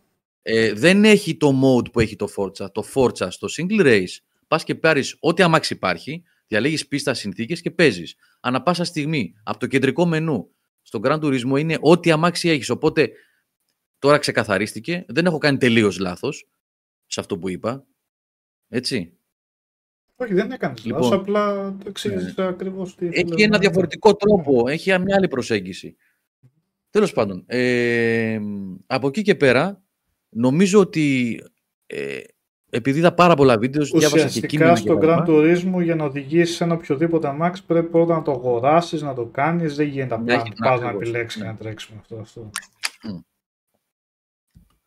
Στο Forza ε, από την πρώτο λεπτό μπορείς να πάρεις οποιοδήποτε ναι, από τα 500 αμάξι και. Ναι. ναι. Είναι διαθέσιμα. Για το single race. Ναι, ναι. Για, για, για το quick race, να το πούμε ναι. έτσι. Α, μπράβο, αυτό, αυτός είναι ο χαρακτηρισμός. Για το quick race, έτσι. Ε, λοιπόν, ε, νομίζω ότι κολλήσανε σε κάτι λεπτομέρειες τώρα. Πώς φαίνονται οι φωτισμοί, λίγο ε, το aliasing που έχει, κάποια bugs τα οποία είναι θέμα χρόνου να διορθωθούν όλα, όπως διορθώνονται εδώ και 1,5-2 χρόνια στον Grand Turismo, γιατί τέτοια είναι η λογική. Ε, αδίκως έφαγε ξύλο το Φόρτσα. Είναι ένα εξαιρετικό παιχνίδι. Όσοι έχουν Xbox και δεν έχουν άλλη επιλογή, δεν πρέπει να το σκεφτούν καν. Δεν το συζητάω. Και να έχεις άλλη επιλογή και να έχεις και PS5 και να έχεις Grand Turismo, πρέπει να το δεις, να αξίζει να το δεις, γιατί έχει γίνει πάρα πολύ καλή δουλειά. Χωλαίνει σε σημεία και εδώ θα πρέπει να πω ότι αυτό το πράγμα που υπάρχει στα Grand Turismo που είναι λίγο απροσδιόριστο, δύσκολο να το τοποθετήσεις ακριβώς και να πεις αυτό εδώ είναι το πλεονέκτημά του έναντι του ανταγωνισμού, είναι λίγο έτσι καλλιτεχνικό. Δηλαδή είναι αυτό που λέμε η ψυχή που έχει το Grand Turismo, η ψυχή που βάζουν αυτοί που δουλεύουν. Το αγαπάνε πάρα πολύ το μηχανοκίνητο αθλητισμό, έχουν πάθος για την αυτοκίνηση οι τύποι στην πολύφωνη και αυτό φαίνεται σε κάθε γονίτσα των παιχνιδιών Grand Turismo. Δεν είναι ότι αυτό δεν υπάρχει στα Forza, αλλά δεν υπάρχει σε τέτοιο βαθμό. Σε τέτοιο βαθμό δεν υπάρχει. Είναι μικρές μικρές λεπτομέρειες που αν έχεις ασχοληθεί αρκετά τις βλέπεις. Από εκεί και πέρα έχουμε να κάνουμε με ένα sim σε εισαγωγικά racer, όπως είναι και το Grand Turismo σε εισαγωγικά sim racer, το οποίο τοποθετείται σαν αβαρχίδα στο Xbox και αξίζει σε κάθε περίπτωση. Είναι παιχνιδάρα. Αυτά. Θα κάνω κάθε προσπάθεια για να ετοιμάσω και ένα κείμενο μέσα στην εβδομάδα. Με τη βοήθεια του, του Άγγελου, επαναλαμβάνω, που ε, την ξέρει τη σειρά πάρα πάρα πάρα πολύ καλά. Έχει παίξει όλα τα φόρτσα και έχει γράψει εκατοντάδες ώρες. Με τη βοήθεια του Chat GTP, νομίζω θα έλεγε. ναι. ναι. Το έχουμε δει και αυτό να γίνεται. Ναι, ναι. ναι. Εγώ θέλω να πει και ο Νίκος όμως για το Shadow Gambit. Α, ναι. Και, με, και μετά θέλω, θέλω, επειδή το είδα και μου έκανε τρομερή εντύπωση, θέλω να μου σχολιάσετε τα 22 λεπτά gameplay από το Robocop, γιατί εγώ νόμιζα ότι έβλεπα παιχνίδι Xbox 360. Κάπου γύρισα πίσω. Μετά όμως θα μου τα πείτε αυτά. Πώς, τι γύρισμα ήταν αυτό, τι... Γιατί το θυμήθηκα τώρα, γιατί το είδα το τρέιλερ στο, στο IGN ή στο GameSpot, τα 22 λεπτά gameplay από το ναι. Rogue City, πώς λέγεται; Rogue City, ναι. Εγώ το Rogue έπαιξα City. το demo, γιατί είναι το demo υπάρχει, έτσι, όχι στις κονσόλες. Συγγνώμη, αυτό ήταν σαν να βλέπα παιχνίδι του Xbox 360 το από άκρη φαίνεται έπος. Καταρχήν είναι της πολύ αγαπημένη εταιρείας Stayon, η οποία έχει πάρει όλα τα action franchise από ό,τι φαίνεται. Θα πάρει. Είχε κάνει και το Rambo. Το Rambo, το οποίο ήταν το Rail Shooter, το οποίο το οποίο μπορεί να γίνει και συλλεκτικό γιατί δεν το βρίσκεις πλέον. Έχει κατέβει από το Steam, δεν υπάρχει πουθενά. Συλλεκτικό λέμε τώρα έτσι. Και μετά είχε κάνει το Terminator Resistance, από κάπου με ακούω Γιώργο από σένα νομίζω. Α, συγγνώμη, ναι, ναι, ναι. ναι. Και τώρα έπιασε το Robocop, δηλαδή μετά θα πιάσει το Total Recall, ξέρω εγώ, έχει να πιάνει. Εντάξει, το παιχνίδι είναι εντελώς ε, low budget προφανώς. Αυτό που λες γραφικά προηγούμενης, προ-προηγούμενης γενιάς, άντε στα πρώτα βήματα της προηγούμενης γενιάς. Αλλά αυτές είναι οι δυνατότητες εταιρείας, έτσι. Εγώ όταν το έπαιξα το ευχαριστήθηκα, δηλαδή παίζοντάς το καταλάβαινα ότι είναι low budget, ότι είναι μέτρια παραγωγή. Ε, sorry, λίγο κάτι βλέπουμε το stream, ελπίζω να... Όχι, εντάξει, κάτι μήνυμα μου έβγαλε. Ε, αλλά είναι, ξέρεις, το εφάμιλο το να πήγαινε αρχές 90s και αυτά στα, στο βίντεο club και να έβρισκες μια βιντεοκασέτα ε, ταινία δράσης, B-movie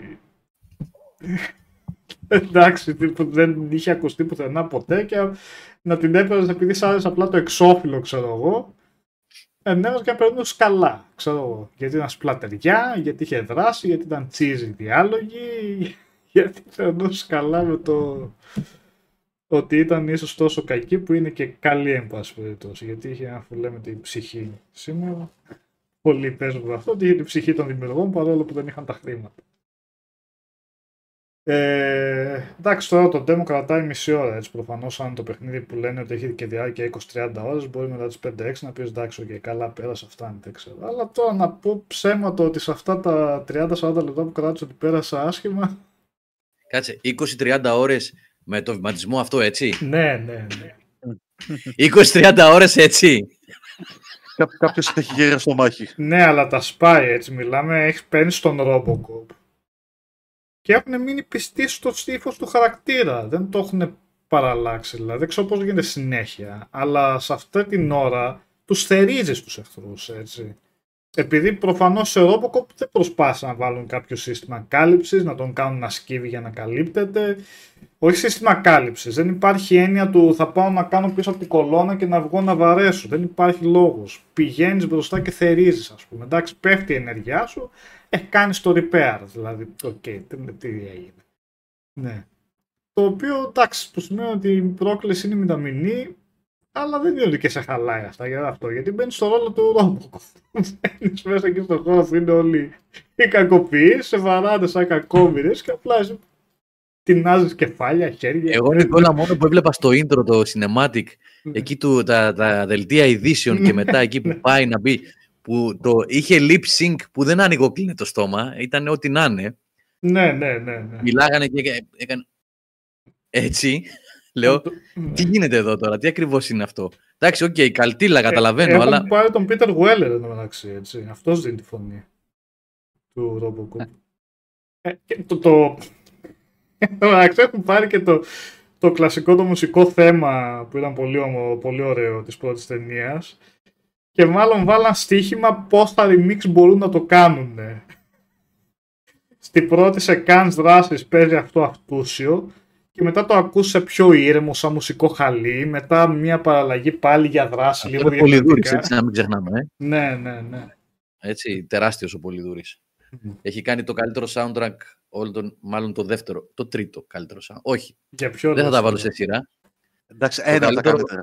Τα τρία καλύτερα soundtrack που, που ξέρω εγώ, που θυμάμαι, που έχω ακούσει, είναι Blade Runner, Mm. είναι Conan, Πολυδούρης, Ναι, Blade Runner Βαγγέλης, Conan Πολυδούρης και βάλτε ό,τι θέλετε από Ennio Morricone. Ό,τι θέλετε. Όλα καλά. Εντάξει. Όλα πολύ ωραία. Εντάξει. Μμμ. Ε, αυτό το, το Robocop βγαίνει αρχές Νοεμβρίου βασικά. Εντάξει, δεν είναι ούτε μεγάλη κουφότητα, τίποτα. Άμα θέλει κάποιος ένα εντελώς αποενοχοποιημένο παιχνίδι από την άποψη ότι ξέρουμε το budget μας είναι αυτό, οι δυνατότητες μας είναι αυτές, κάνουμε ό,τι μπορούμε. Ε, να μπει στο ξέρω, ίσως να έχετε πλάκα τους. Σε κάποια έκπτωση, σε χαμηλή, τι να πω. Αλλά είναι μια εταιρεία, ποια άλλα θα μπορούσαν να πάρουν από αυτή τη συνομοταξία, ρε παιδί μου. Ξέρεις, πήρανε Rambo, Terminator, ε, Robocop τώρα. Τι θα έλεγε κάποιος ότι είναι η φυσική συνέχεια αυτού του στόντιο αφού πάει έτσι; He-Man, the Masters of the Universe. Ε, αυτό θα πάει, α, εκεί πρέπει να βάλουν συστήματα μάχης με σπαθιά τέτοια, τα βρούνε σκούρα. Το Κομάντο. Σταλόνε στο, στο μέλλον. Ποιο ήταν; Και κομμάντο, ναι, και κομμάντο. Αυτό με το Σταλόνε στο Ροντίλ, μέλλον. Ροντίλ. Κόλλησα. Ροντίλ, πω, πω, σαν πύλα, Ε, εντάξει. Τέτοιον. α, πώς Ούτε το λένε, DLC αυτό. Judge Dredd. Αυτό είναι DLC. Ναι, ναι, Judge Dredd. Dredd, Judge ίσως. Dredd. Α, Αλλά Ναι, δεν έλεγα το ακριβώς. Dredd, έλεγα το άλλο με τα κοχύλια. Πώς το Ναι, λέγανε; το Demolition Man. Demolition, ναι, Demolition, Demolition. ναι, ναι, ναι. Demolition θα πήγαινε. Ωραίο. Ή Εύκολα το Die Demolition Hard, Man γίνεται, ακριβώς ναι. ο Πάνος που λέει το Die Hard. Ε, Αλλά το Demolition, Prequel. ναι. Prequel του Demolition. Πώς έγινε αυτός τόσο γνωστός ε, αστυνομικός, ας πούμε, που τους έσφαζε όλους; Ναι. Ο Τζον Σπάρταν. Ζω Σπάρτα.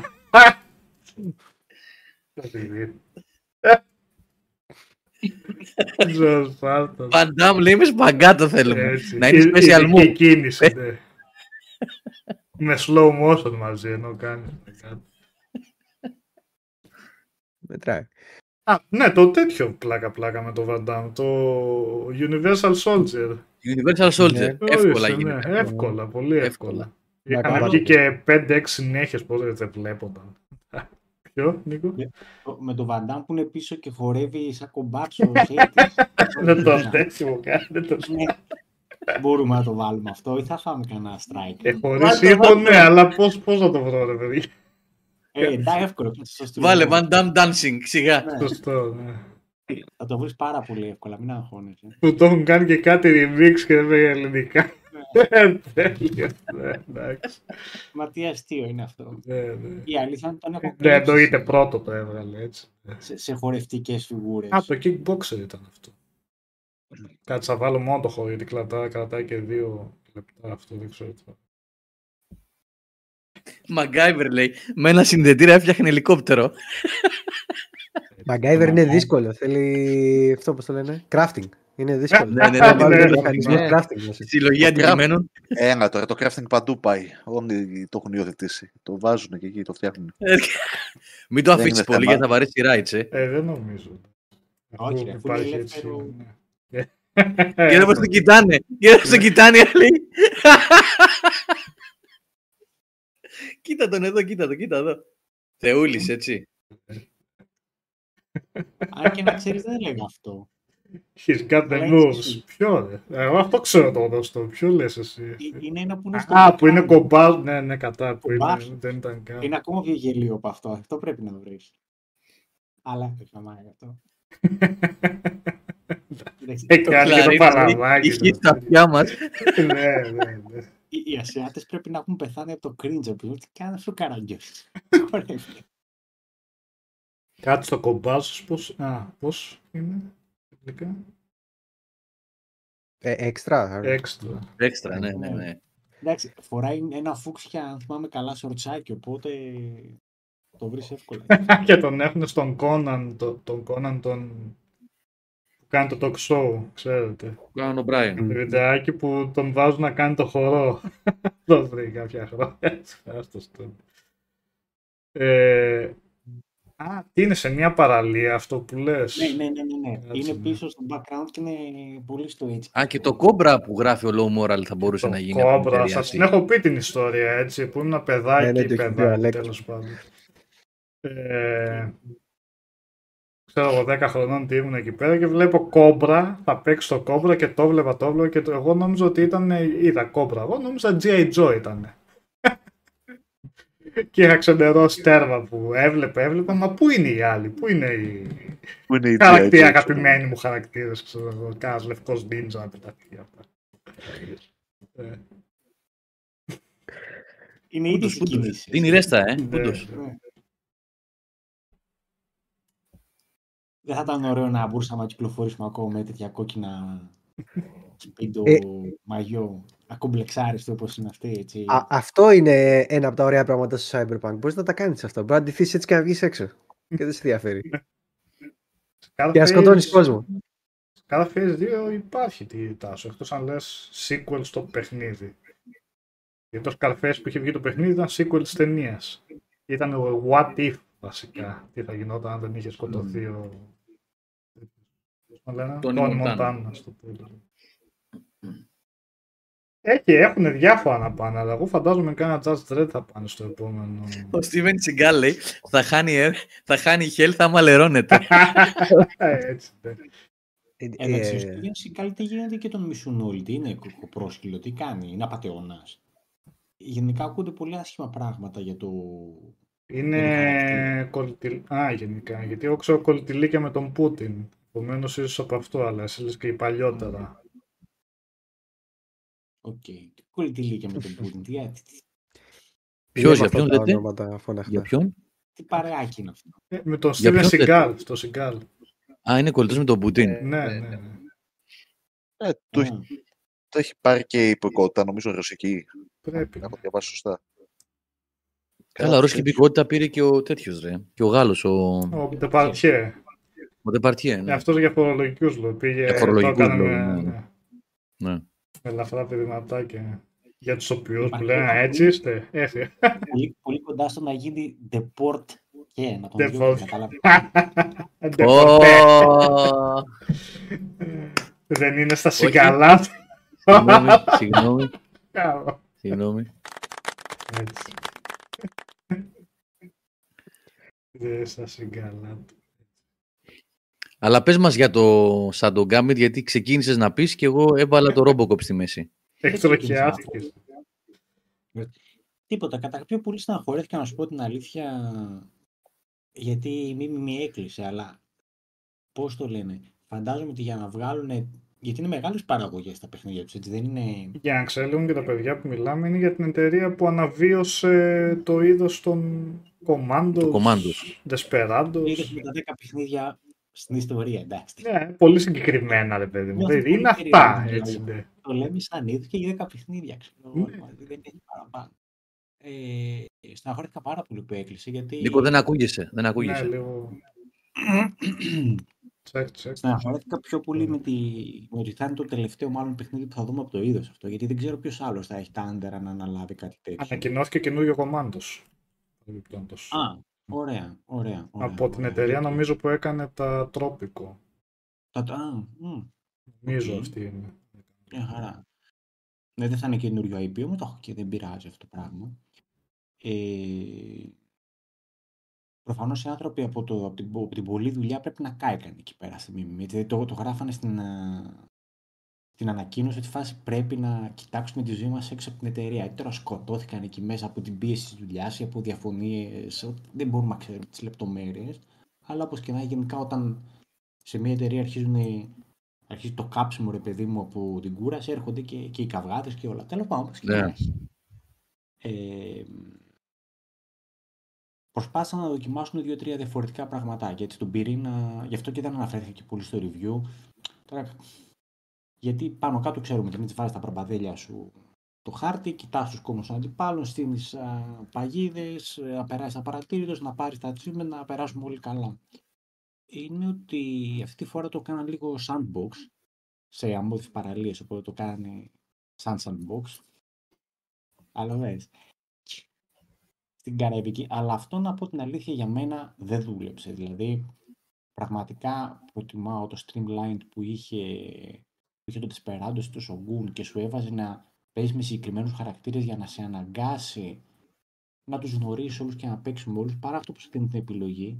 Γιατί και εγώ έπεσα στην παγίδα που είπα να αποφύγετε στο review, τη χρησιμοποιούσα την ίδια τριάδα, ακόμα και αν δεν ταιριάζει για το, για το setting για την πίστα, επειδή μου θα ήταν κάτι καλύτερο, γιατί αυτούς είχα μάθει.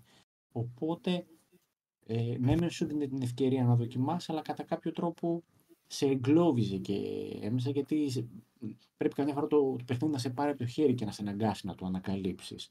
Αυτό το και εγώ και, και ότι παίζει και ξαναπέζει τις ίδιες πίστες για να. Αλλιώς με διαφορετικά στημένου εχθρούς. Ούτε αυτό να πω την αλήθεια με τρέλανε. Για κάποιον που δεν έχει παίξει αυτά το είδος του παιχνιδιού δεν θα του πείραζε καθόλου.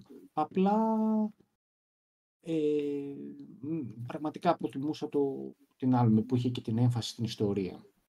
Αυτό με κατά τα άλλα δεν υπάρχει κάτι κακό στο παιχνίδι, δεν είναι να πω. Ίσως θα μπορούσα να πω τώρα που ξαναδιάβαζα το κείμενό μου να βάλουν και κανέναν άλλον τύπο εχθρού, γιατί ουσιαστικά στους ίδιους τύπους εχθρούς παίζουμε. Αυτούς που ψαρούν με τα πάντα, αυτοί που δεν ψαρούν με τα σφυρίγματα, αυτοί που δεν σκοτώνονται με τα απλά kills. Είχαν, η μόνη μου φαίνεται αρκετά καινούργια, ήταν κάτι δίδυμοι. Κάτι δίδυμοι, πώς θα τους πει, δεν θυμάμαι τώρα το όνομά τους. Οι αεροεξεταστέ, οι οποίοι πρέπει να τους σκοτώσουν και τους δύο ταυτόχρονα. Ήταν ενωμένοι πνευματικά. Αυτό ήταν ένας καινούριος εχθρός που μπήκε.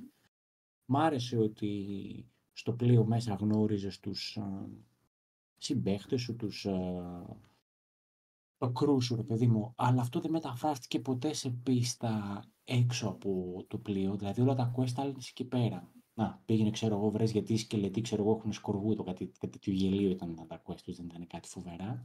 Αλλά μάθαινες για, για τα origins τους κτλ. Μ' άρεσε αρκετά, αλλά θα ήταν αν θέλω να το κάνω ακόμα πιο φιλόδοξο, να το βγάλουν και έξω, ρε παιδί μου, στις, uh, στις πίστες. Αυτά ήταν κατά βάση. Δηλαδή, από default η μίμη όταν πάει στο παιχνίδι είναι 8. Δεν πάει πιο κάτω, αν σ' αρέσει το ίδιο, δεν μπορείς να πεις. Γιατί τα κάνουν ωραία, είναι, είναι, είναι μάστορες αυτό, δεν, δεν έχει κάτι να, να έχω κάποιο παράπονο. Ε, αυτά, κάποια ερώτηση Νικόλα, ίσως να με έχεις. Ε, όχι, αυτό δεν ήξερα αυτό και μου το έλυσες βασικά. Το ότι φαινόταν ωραίο στα χαρτιά σαν ιδέα ένα τέτοιο είδος να το μεταφέρουν ε, στο ανοιχτό κόσμο. Γιατί αυτό θα επέτρεπε περισσότερο την ανάπτυξη των χαρακτήρων ίσως και την αίσθηση του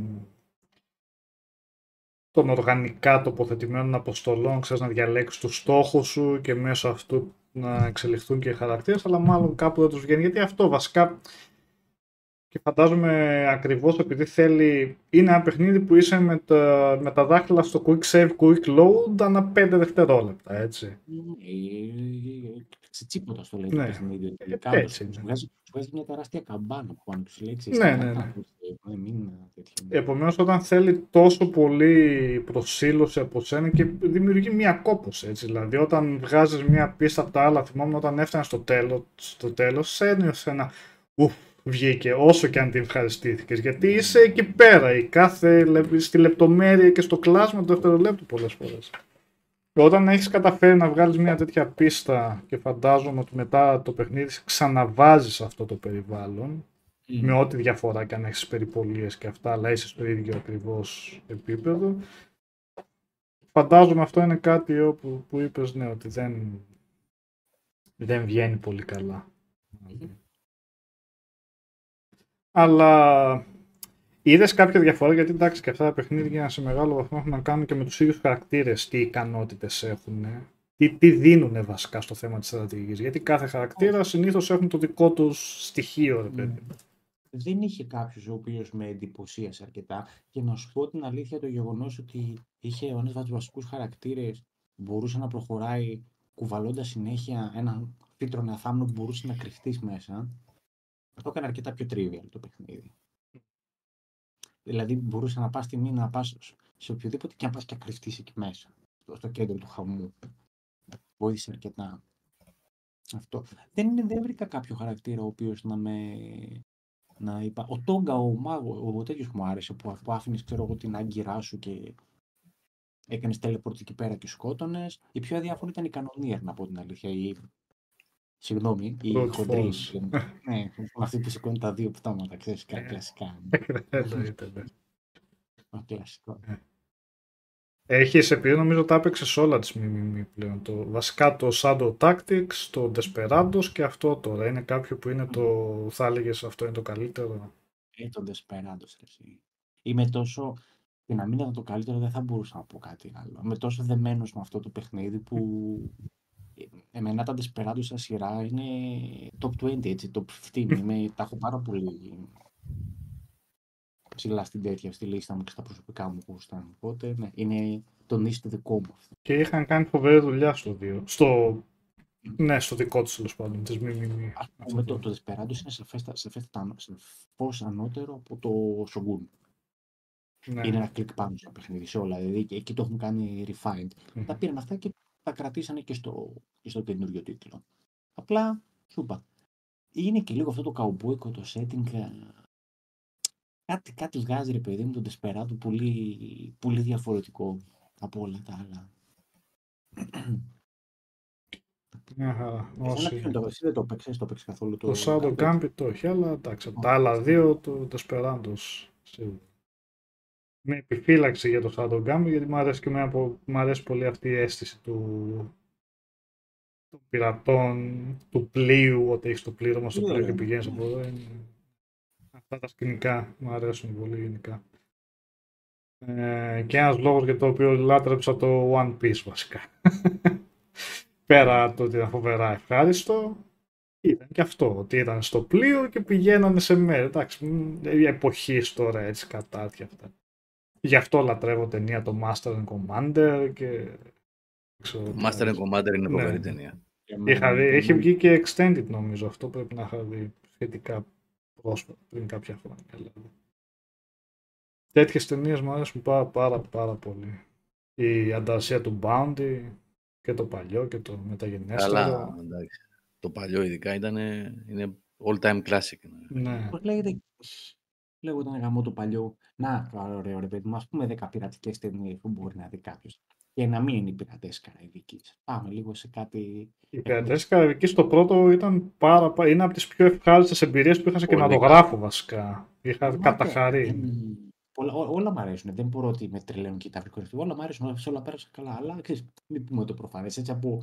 Ναι, από έχουμε καμιά πρόταση. Τώρα έτσι στο μυαλό. Απλά. Πρέπει να δω λίστα και τέτοια. Ο φίλος μας ο Google η Αλέξη στο ναυτικό λέει. Πολύ καλή. Πολύ καλή. Εξαιρετική. Δεν έχουμε σχολιάσει καθόλου. Movies έβαλε να ξέρεις στο Google και έχει βγάλει Guardians of the Galaxy. Ε, Καλά, εντάξει. Εντάξει. Θα να σου πω, το Guardians of the Galaxy είναι μια πειρατική ταινία, να το καλώ σκέφτεσαι. Ε, ναι, εντάξει. Δεν ακούγεσαι γάμο το, δεν σε ακούω καθόλου. Είσαι λίγο, στη, όχι το μικρόφωνο σου, είσαι λίγο υποτονικός ναι, σήμερα. Ναι, δεν μπορώ, είμαι, είναι καταβεβλημένε φωνητικέ μου χορδές, μιλάω πάρα πολύ. Τραγούδαγες, καραόκε heavy metal. Δεν είναι καραόκι, απλά είμαι ενθουσιασμένος και ξέρεις, μιλάω με πελάτες πολύ ώρα και κουράζω πάρα πολύ. Μπορώ να πω εκεί. και έρχομαι τη Δευτέρα και είμαι κατάκουπο κάθε φορά. Θα το κόψω. Το Waterworld θα το βάζαμε λίγο πιο ιδιόμετρο, πειρατέσικο και το πάνε σε πώ το αποκαλύπτει. Αυτή η ταινία θα μπορούσε να ήταν τόσο καλή αν είχε διατηρήσει ναι. την ποιότητα του πρώτου, της πρώτη, πρώτης ώρας μέχρι εκεί που φεύγουν από μέρος, το, το, πρώτο, πρώτο μέρος. Ναι. Ναι. ναι. Το έχω δει πολλές φορές, την ταινία ολόκληρη, πες να την έχω δει μόνο μία φορά τότε κινηματογράφο. Αλλά αυτή η πρώτη ώρα μέχρι να φύγουν από εκείνον τον καταβλισμό, ναι. το έχω δει πάρα πολλές φορές. Μετά ίσως ως τρόπος άμυνας, μάλλον το κλείνω ή κάτι γίνεται. για να μην χαλαστώ. Ε, το Muppet, το πειρατικό, καλό. Οτιδήποτε είναι Muppet αξίζει. ναι. Καλά και το Hook το, η ταινία ήταν πολύ καλή. Ναι, και, και εγώ αυτό ήθελα από το Williams. Ναι, το, το 91, έτσι. Dustin Hoffman, ναι. Το Pirates of Penzance σας λέει τίποτα; Α, το, το πειρατές του Πολάνσκι με το Walter Matthau. Αυτή η ταινία ποτέ δεν θα καταλάβω γιατί τη βρίζει, γιατί έχει τόσο χαμηλή βαθμολογία, γιατί δεν, γιατί δεν μιλάνε περισσότερο για αυτήν. Την είχα δει παλιά, την είχα δει και πριν κάποια χρόνια. Δεν ξέρω γιατί. Το έχετε δει. Σας έχω πει, ε, δεν είναι ακριβώς πειρατικό αυτό που θα σας πω. Αλλά μιας και μιλάμε έτσι για θάλασσα και λίγο εποχής και έτσι ας πούμε. Ε; Εντάξει. Λοιπόν, είναι ένα φοβερό το Moby Dick με τον Gregory Peck Μμμ. που δείχνει την, ι- την ιστορία, ας πούμε, το, τη, με, μεταφορά από το βιβλίο. Και μια ταινία που σας είχα ξαναμιλήσει παλιότερα, που την είχα δει πριν πολλά πολλά χρόνια με τον πατέρα μου, πολλά πολλά χρόνια, δεκαετία 80, την έψαχνα, τη βρήκα και την είχα δει και την είχα σχολιάσει σε webcast πριν από τρία ή τέσσερα χρόνια, με τον Κέρκ Ντάγκλας, ε, ο Φάρος στο τέλος του κόσμου, με τον Γιούλ Μπρίνερ και τον Κέρκ Ντάγκλας. Α, ναι, το έχεις πει. The Lighthouse at the Edge of the World, νομίζω κάπως έτσι. Ε, που είναι και καλά ο Κέρκ Ντάγκλας φαροφύλακας, κάπου, δεν ξέρω πού, σε ένα απομακρυσμένο μέρος και τους την πέφτουν πειρατές. Ε, γίνεται ένα ναυάγιο τέλος πάντων, ε, σκοτώνει τον κόσμο οι πειρατές, ξεβράζονται ε, νεκροί και τα λοιπά και το πλοίο εκεί κοντά στη, στο νησάκι αυτό και ο Κέρκ Ντάγκλας προσπαθεί τώρα ε, να τους σκοτώσει, να γλιτώσει αυτούς στη ζωή του. Δύσκολη ταινία, είναι της εποχής του προϊόν, έχει πολλά θέματα σε, θέματα, που- σε ό,τι έχει να κάνει με την παραγωγή του κτλ. Έχει κάποια φτηνά, δηλαδή, που είναι, είναι φτηνή παραγωγή, αλλά σαν ιδέα, εκτέλεση, ερμηνείες και όλο αυτό το πράγμα της ε, απομόνωσης και της εποχής με, πολύ, κα- με, με villains που είναι κακοί ρε παιδί μου, πραγματικά κακοί, αδίστακτοι, που λες πω ρε, πως, τι είναι αυτό το πράγμα τώρα. Μμ. Ε, είναι, ναι. Ε, ε, εγώ τώρα θυμήθηκα πιο έψανα το Crimson α, Pirate με τον, α, με τον Bart Lancaster. Ξέρετε, Άμπα, όχι. το, χαρα- Crimson το Pirate. χαρακτηριστικό Α, ναι ρε, ο κόκκινος πειρατής. Ναι, ναι, ναι, ναι, Μπράβο. ναι, ναι. που φοράει ένα κόκκινο οβελίξ, Ναι, κόκκινο μαύρο πανταλόνι. ναι, έτσι, ναι, ναι, ναι. Αυτό ήταν πάρα Κλασικό πολύ είναι αυτό, πάρα πολύ γνωστή ταινία. Ναι. Ναι. Ε, καλά και Α, Treasure θα το έχω Island, υπόψη. φαντάζομαι. Έτσι το κλασικό. Μετά σειρές. Το, το Black Sails εγώ θυμάμαι. Και το Crossbones, αλλά το Black Sails ήταν. ε, Black Sails. Αυτό με Black- κούραζε σε σημεία ρε σε αποστόλ. Δηλαδή, ειδι... ε; Και μόνο που ακούς λύση τον Παπαφίγκο, που μάθαμε ότι είναι ο Παπαφίγκο. Εντάξει. Αλλά Ναι, ήμουν σε ναι. φάση το έβλεπα και λέω πάρτε αυτό το Μμμ. καράβι και βγείτε λίγο στη θάλασσα. Φτάνει με αυτό το οχυρό. Δηλαδή το έβλεπα και έλεγα πότε θα σηκωθούν να πάνε να κάνουν καμιά πλεύση πουθενά. Yeah. Στις τελευταίες δύο σεζόν νομίζω λίγο που μάλλον ανέβηκε το budget. Μάλλον, Κάνανε πιο ναι. πολλά πράγματα στη θάλασσα. Αλλά ήταν, είχε το ωραίο ότι ήταν. Στο Black Sails ήταν πειρατές όλοι. Ήταν όλοι Ναι, ναι, ναι. κακοί. Δεν είχες κάποιον να πεις ότι άμα αν αυτός είναι καλός άνθρωπος να πάω μαζί του. Να πω Είναι- στο φίλο μας, συγγνώμη που διακόπτω, τον ε, G Dusk που έχει μια ερώτηση, λέει, συγγνώμη, χίλια συγγνώμη, αλλά είναι ευκαιρία να λέμε κιόλας και άρθρα παλιά που υπάρχουν και βοηθάνε, ναι. γιατί έχουμε και παρακαταθήκη τεράστια. Ο G Dusk λέει, μάγκες καλησπέρα, τελείως άσχετο, αλλά έχετε να προτείνετε κάνα καλό budget headset για το PS5 εκτός από τα πάλι, σε ευχαριστώ. Υπάρχουν τρία άρθρα, πολύ αναλυτικά από τον Μιχαλητσιάνο, για όλες τις κατηγορίες headset. Σου βάλα το link από search, πάτησέ το να δεις. Έχει εκεί πέρα τα πάντα. Ε, ε, Αυτό. Συγγνώμη είναι για τη διακοπή. Ναι. Όλος το Συνεχίστε. Απλά ήθελα να σημειώσω ότι το Black Sails είχε και μια από τις πιο καλές πιο καλούς χειρισμούς του θέματος της ομοφιλοφιλίας σε μια τέτοια Ναι. περίοδο. Έτσι. Ναι, Εκπληκτική ήτανε- στο πώς το- Απλά είναι αυτό το ότι σου δίνει. Ενώ και το Crossbones, ας πούμε, που είδα στα σειρά, και εκεί σου δίνει λίγο ότι εντάξει, κάποιος δεν ήταν τόσο κακός, ας πούμε, όσο θα ήθελες. αλλά στο Black Sails είναι αυτό, ότι είναι όλοι. Όλοι κοιτάνε Ναι. την κολάρα τους. Δεν τους ενδιαφέρει τι Ναι. κάνουν οι άλλοι. Όλοι καθήκια, πίσω μαχαιρώματα, οπορτουνιστές και...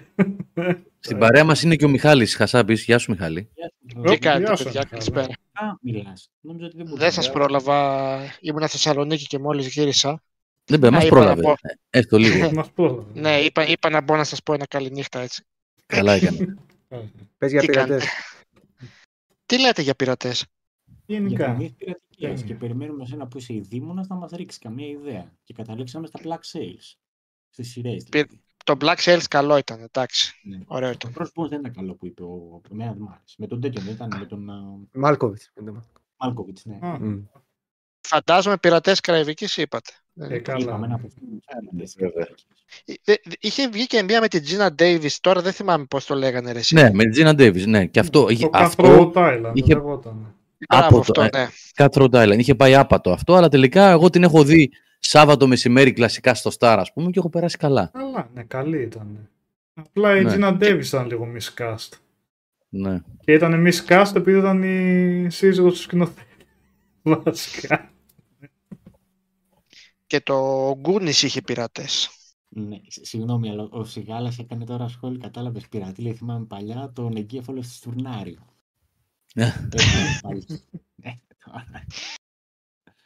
Ναι. Έκανε πάλι. Ναι, τώρα. Ωραία. Και εσύ Ε, Μιχάλη το έχεις δει το πειρατές του Πολάνσκι; Όχι, δεν το έχω δει αυτό.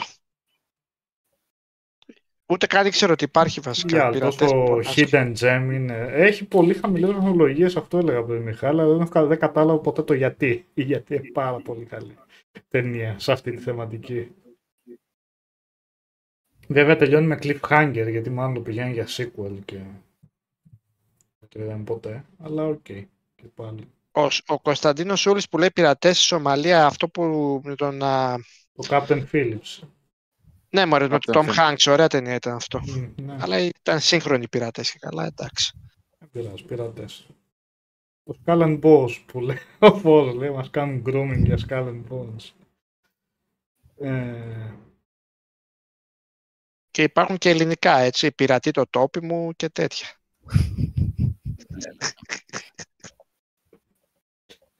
Το άλλο που είναι ο Μουστα... τώρα που είναι ο, Μουστα... που είναι ο Μουστάκας και μπλέκει με κάτι πειρατές και δαγκώνει το μαχαίρι και κόβεται, πώς το λέγανε αυτό ρε; Ε, δεν έχω Ο ιδέα. δυναστιάς. Ε, μάλλον αυτό πρέπει να είναι, ναι. Καμία ταινία από τη χρυσή εποχή του Hollywood. Και μας είπες για τον Μουστάκα για την βουλικλάκη, ωραίος Μιχάλη. Α, ο Κωνσταντίνος Σούλης μιλούσε μάλλον κυριολεκτικά. Τι είσαι ναυτικός είσαι. Μπορεί. Λοιπόν, δεύτερη συνεχόμενη εβδομάδα που δεν έχουμε σχολιάσει την αποχώρηση του Jim Ryan από την προεδρία της Sony. Και θα νομίζω να το κάνουμε επίτηδες. Ε, όχι. Να πούμε αυτό και να κλείσουμε. Ε, δεν θέλουμε να μιλάμε για στενάχωρα τώρα. Γιατί να μιλάμε για στενάχωρα πράγματα; Τι να πούμε. Εντάξει, είναι υπεύθυνος για την αναδιάρθρωση της Sony τα τελευταία πέντε χρόνια ο Jim Ryan. Τέσσερα-πέντε χρόνια. Εγώ έχω- είχα μιλήσει παλιότερα ότι το, το προφίλ του, δεν ξέρω ε, αν ήταν τελικά αποδοτικός ως πρόεδρος της Sony και τι αποτελέσματα έφερε στην εταιρεία. Οι μέτοχοι τα αποφασίζουν αυτά και τα αποτελέσματα το δείχνουν, τα έσοδα κτλ. Εμένα το ύφος του και η προσέγγιση του δεν μου πολύ άρεσε, όπως επίσης δεν μου πολύ αρέσει αυτή τη στιγμή ακόμα το γεγονός και δεν ξέρω αν θα αλλάξει αυτό ή όχι, δύσκολα πιστεύω θα αλλάξει, η αμερικανοποίηση της Sony, η συγκέντρωση όλης της εξουσίας στην Αμερική ε, με αντίκτυπο στη μείωση της επιρροής της Ευρώπης, σημαντική μείωση της επιρροής της Ευρώπης σε αυτά τα πράγματα. Δηλαδή, αυτή τη στιγμή, από όσα γνωρίζω εγώ, μόνο στην Ολλανδία έχει ισχυρότατη παρουσία η Sony μέσω της Guerrilla Games και του προέδρου της Guerrilla που είναι και πρόεδρος των, των studios παγκοσμίως της Sony. Ε, η Αγγλία έχει πέσει σε decadence τελείως, που ήταν κάποτε powerhouse για τη Sony στη δεκαετία του 90 και του 2000. Κλείσιμο, κλείσιμο πολλών στούντιο στην Ιαπωνία, τα είχαμε πει αυτά όταν κλείνανε κτλ. Ε, και συγκέντρωση εξουσίας στην Αμερική. Αποδοτικό είναι; Οι άνθρωποι που είναι managers και ξέρουν το, το επιχειρήν καλύτερα από μένα, μάλλον κάτι ξέρουν. Ε, αυτό εμένα δεν μου πολύ άρεσε και αυτός ο χαρακτήρας της έντονης αμερικανοποίησης που έδωσε στη Sony ο Jim Ryan. Ε, από εκεί και πέρα τα αποτελέσματα της Sony τα τελευταία χρόνια είναι πολύ καλά. Το PS5 πάει τρένο. Παιχνίδια exclusive δυνατά δίνει η Sony, συνεχίζει να δίνει και θα συνεχίσει να δίνει. Ανεξαρτήτως προέδρου φαντάζομαι. Ε, εγώ δεν τον θεωρώ από τις, επαναλαμβάνω, φυσιογνωμικά, όχι πώς είναι ο άνθρωπος, αλλά πώς επικοινωνούσε με τον κόσμο, με το κοινό ε, και σε ό,τι έχει να κάνει με κάποιες επιλογές δεν το θεωρώ από τους καλύτερους που έχουν περάσει από τη Sony στη θέση αυτή. Ε, αποδοτικός και αποτελεσματικός μπορεί να ήταν, δεν ξέρω. Θα δούμε τώρα ποιος θα πάρει τη θέση του. Δεν έχουν ανακοινώσει ακόμα, έτσι. Οριστικά ποιος ε, είναι. είναι κάποιος ο οποίος θα είναι στο. Ναι, στο ναι, είναι... είναι προσωρινός, ναι. ναι. Εγώ δηλαδή κατά τη γνώμη σου ο προηγούμενος ήταν καλύτερος, έτσι, ο Ιάπωνας; Ε, πριν δεν ήταν Ιάπωνας πάλι, νομίζω πιο πριν. Δεν ήταν, ήταν Ιάπωνας, ήταν ο... ήταν ο Τζακ Τρέντον ήταν από αυτόν. Πριν από αυτόν; Ναι, ναι. Ο, ο Τζακ Τρέντον δεν ήταν αυτός, πριν από αυτόν. Ναι, αυτός πρέπει. Ναι. Όχι, αυτός ήταν. Ναι. Εγώ νομίζω ότι η ομάδα που αποτελούσε τη διαχείριση, που, που είχε τη διαχείριση της Sony επί PS4 ες, με Γιωσίντα, με ε, Jack Τρέτον, με... Ποιοι άλλοι ήτανε; Καλά, με τον Σέρνη, ο, ναι. ο, ο Σέρνη έτσι κι αλλιώς ήταν λίγο παρασκηνιακός, αλλά είχε πιο πολύ, έβγαινε πιο πολύ ε, στην εποχή του PS4 από στο PS5. Το στο PS5 δεν είναι διοικητικός ο Σέρνη, είναι αρχιτέκτονας έτσι, της τεχνολογίας και της πολιτικής που χαράζεται. Έχει άλλο ρόλο, αλλά ήταν και ο Σον Λέιντεν, σωστά, που λέει ο Γιώργος Τιτάκης εδώ. Ε, Λέιντεν, Ήταν πιο επικοινωνιακή αυτή η ομάδα. Δηλαδή, ο τρόπος που λειτουργήσε με το PS4, νομίζω η Sony ήταν ο καλύτερος που είχα δει εδώ και πάρα πολλά χρόνια εγώ. Ε, με τον Ryan δεν λειτουργούσε έτσι. Και ήταν πιο προσωποπαγές το, το σκηνικό, ήταν μόνος του.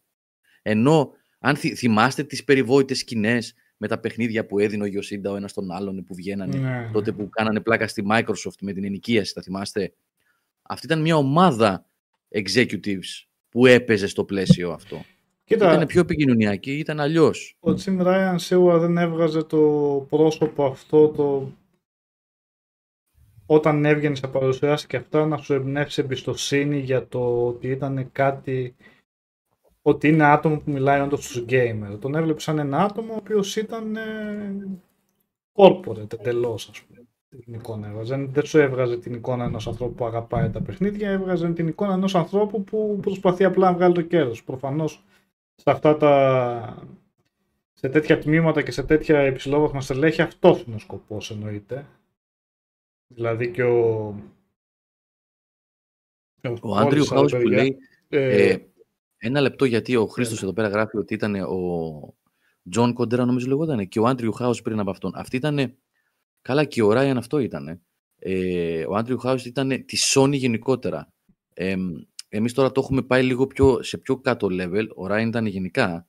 Αλλά σε αυτούς που ήταν υπεύθυνοι για το PlayStation και έδιναν τις κατευθυντήριες για το PlayStation. Ο Άντριου Χάου, αν θυμάμαι καλά, δεν είχε ασχοληθεί καθόλου. Δεν είχε ασχοληθεί. Δεν έβγαινε γιατί ήταν υπεύθυνος για όλο τον όμιλο της Sony. Έτσι, κινηματογράφους, ε, consumer electronics κλπ. κλπ. Ε... Ναι, τέλος πάντων, schematics είναι αυτά, δεν έχει... Δεν, δεν... Ε, εγώ πιστεύω ότι από το PlayStation 4 άρχισε να γίνεται η Αμερικανοποίηση. Δεν έγινε απαραίτητα με τον Ryan. Δηλαδή με τον ε, το Leiden που ήταν πριν και αυτό που κάνανε γενικά. Νομίζω ότι είχε αρχίσει ήδη, ε, νομίζω ότι από, από τα στραβοπατήματα του 3 και μετά είπανε πάρτε το Αμερική ας πούμε μπας και κάνουμε κονσόλα το 4 ας πούμε κάπως έτσι.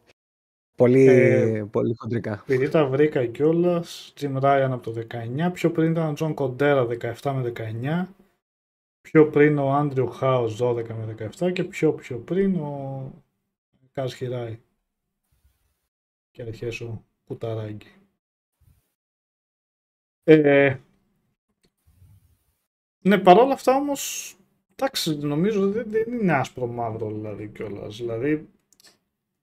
Εντάξει, Γιώργο, όπως είπες, έβγαλε αποτελέσματα. Νομίζω έβγαλε αποτελέσματα και ναι. υπεύθυνος για το λανσάρισμα του PS5. Τώρα μπορούμε να πούμε ότι ναι, είχε τη φόρα από πριν και είναι Sony και είναι τέτοια. Δεν έχει σημασία. Δηλαδή, δεν, δεν μπορούμε να προσάπτουμε τα αρνητικά μόνο σε κάποιον, αλλά στα θετικά δεν έκανε κάτι. Είχε, έκανε ένα δυνατό ξεκίνημα και συνεχίζει δυνατά το PS5. Και φυσικά θα και πρέπει σε δύσκολη, να. Και σε δύσκολη, δύσκολη περίοδο. Ναι που ήταν με, το, με τις ναι. καραντίνες και δεν είχαν. Και πήγε τρένο το PlayStation 5.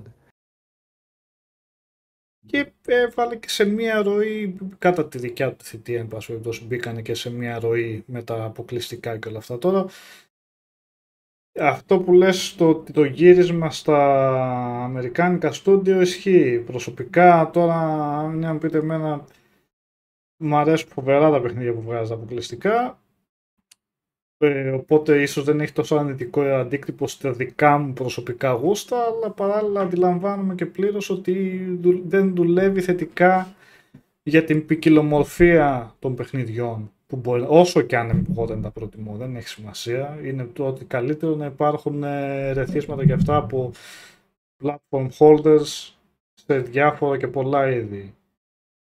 Καλός ή κακός, κακός μάλλον, αν το πάμε για το θέμα της ποικιλομορφίας, έχει στραφεί σε ένα συγκεκριμένο ε, μοτίβο παιχνιδιών ε, αυτή τη στιγμή, που σίγουρα είναι κομμάτι και των πολιτικών της εταιρείας που, που ακολουθεί αυτά.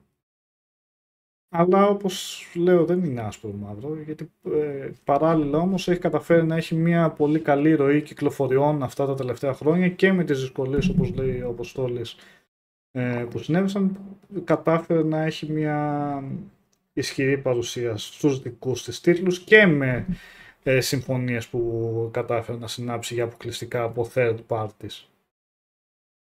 Έχοντας απέναντι ένα, μια Microsoft που των πραγμάτων απέδειξε ότι πετάει λεφτά έτσι με κουβάδες καλά κουβάδες είναι και πολύ λίγο με τα container για να κάνει εξαγορές καταφέρνει και συνεχίζει η Sony καλό όχι ότι είναι κανένα outsider καταλαβαίνετε όμως ε, σύγκριση μεγεθών να κλείνει ισχυρές συμφωνίες.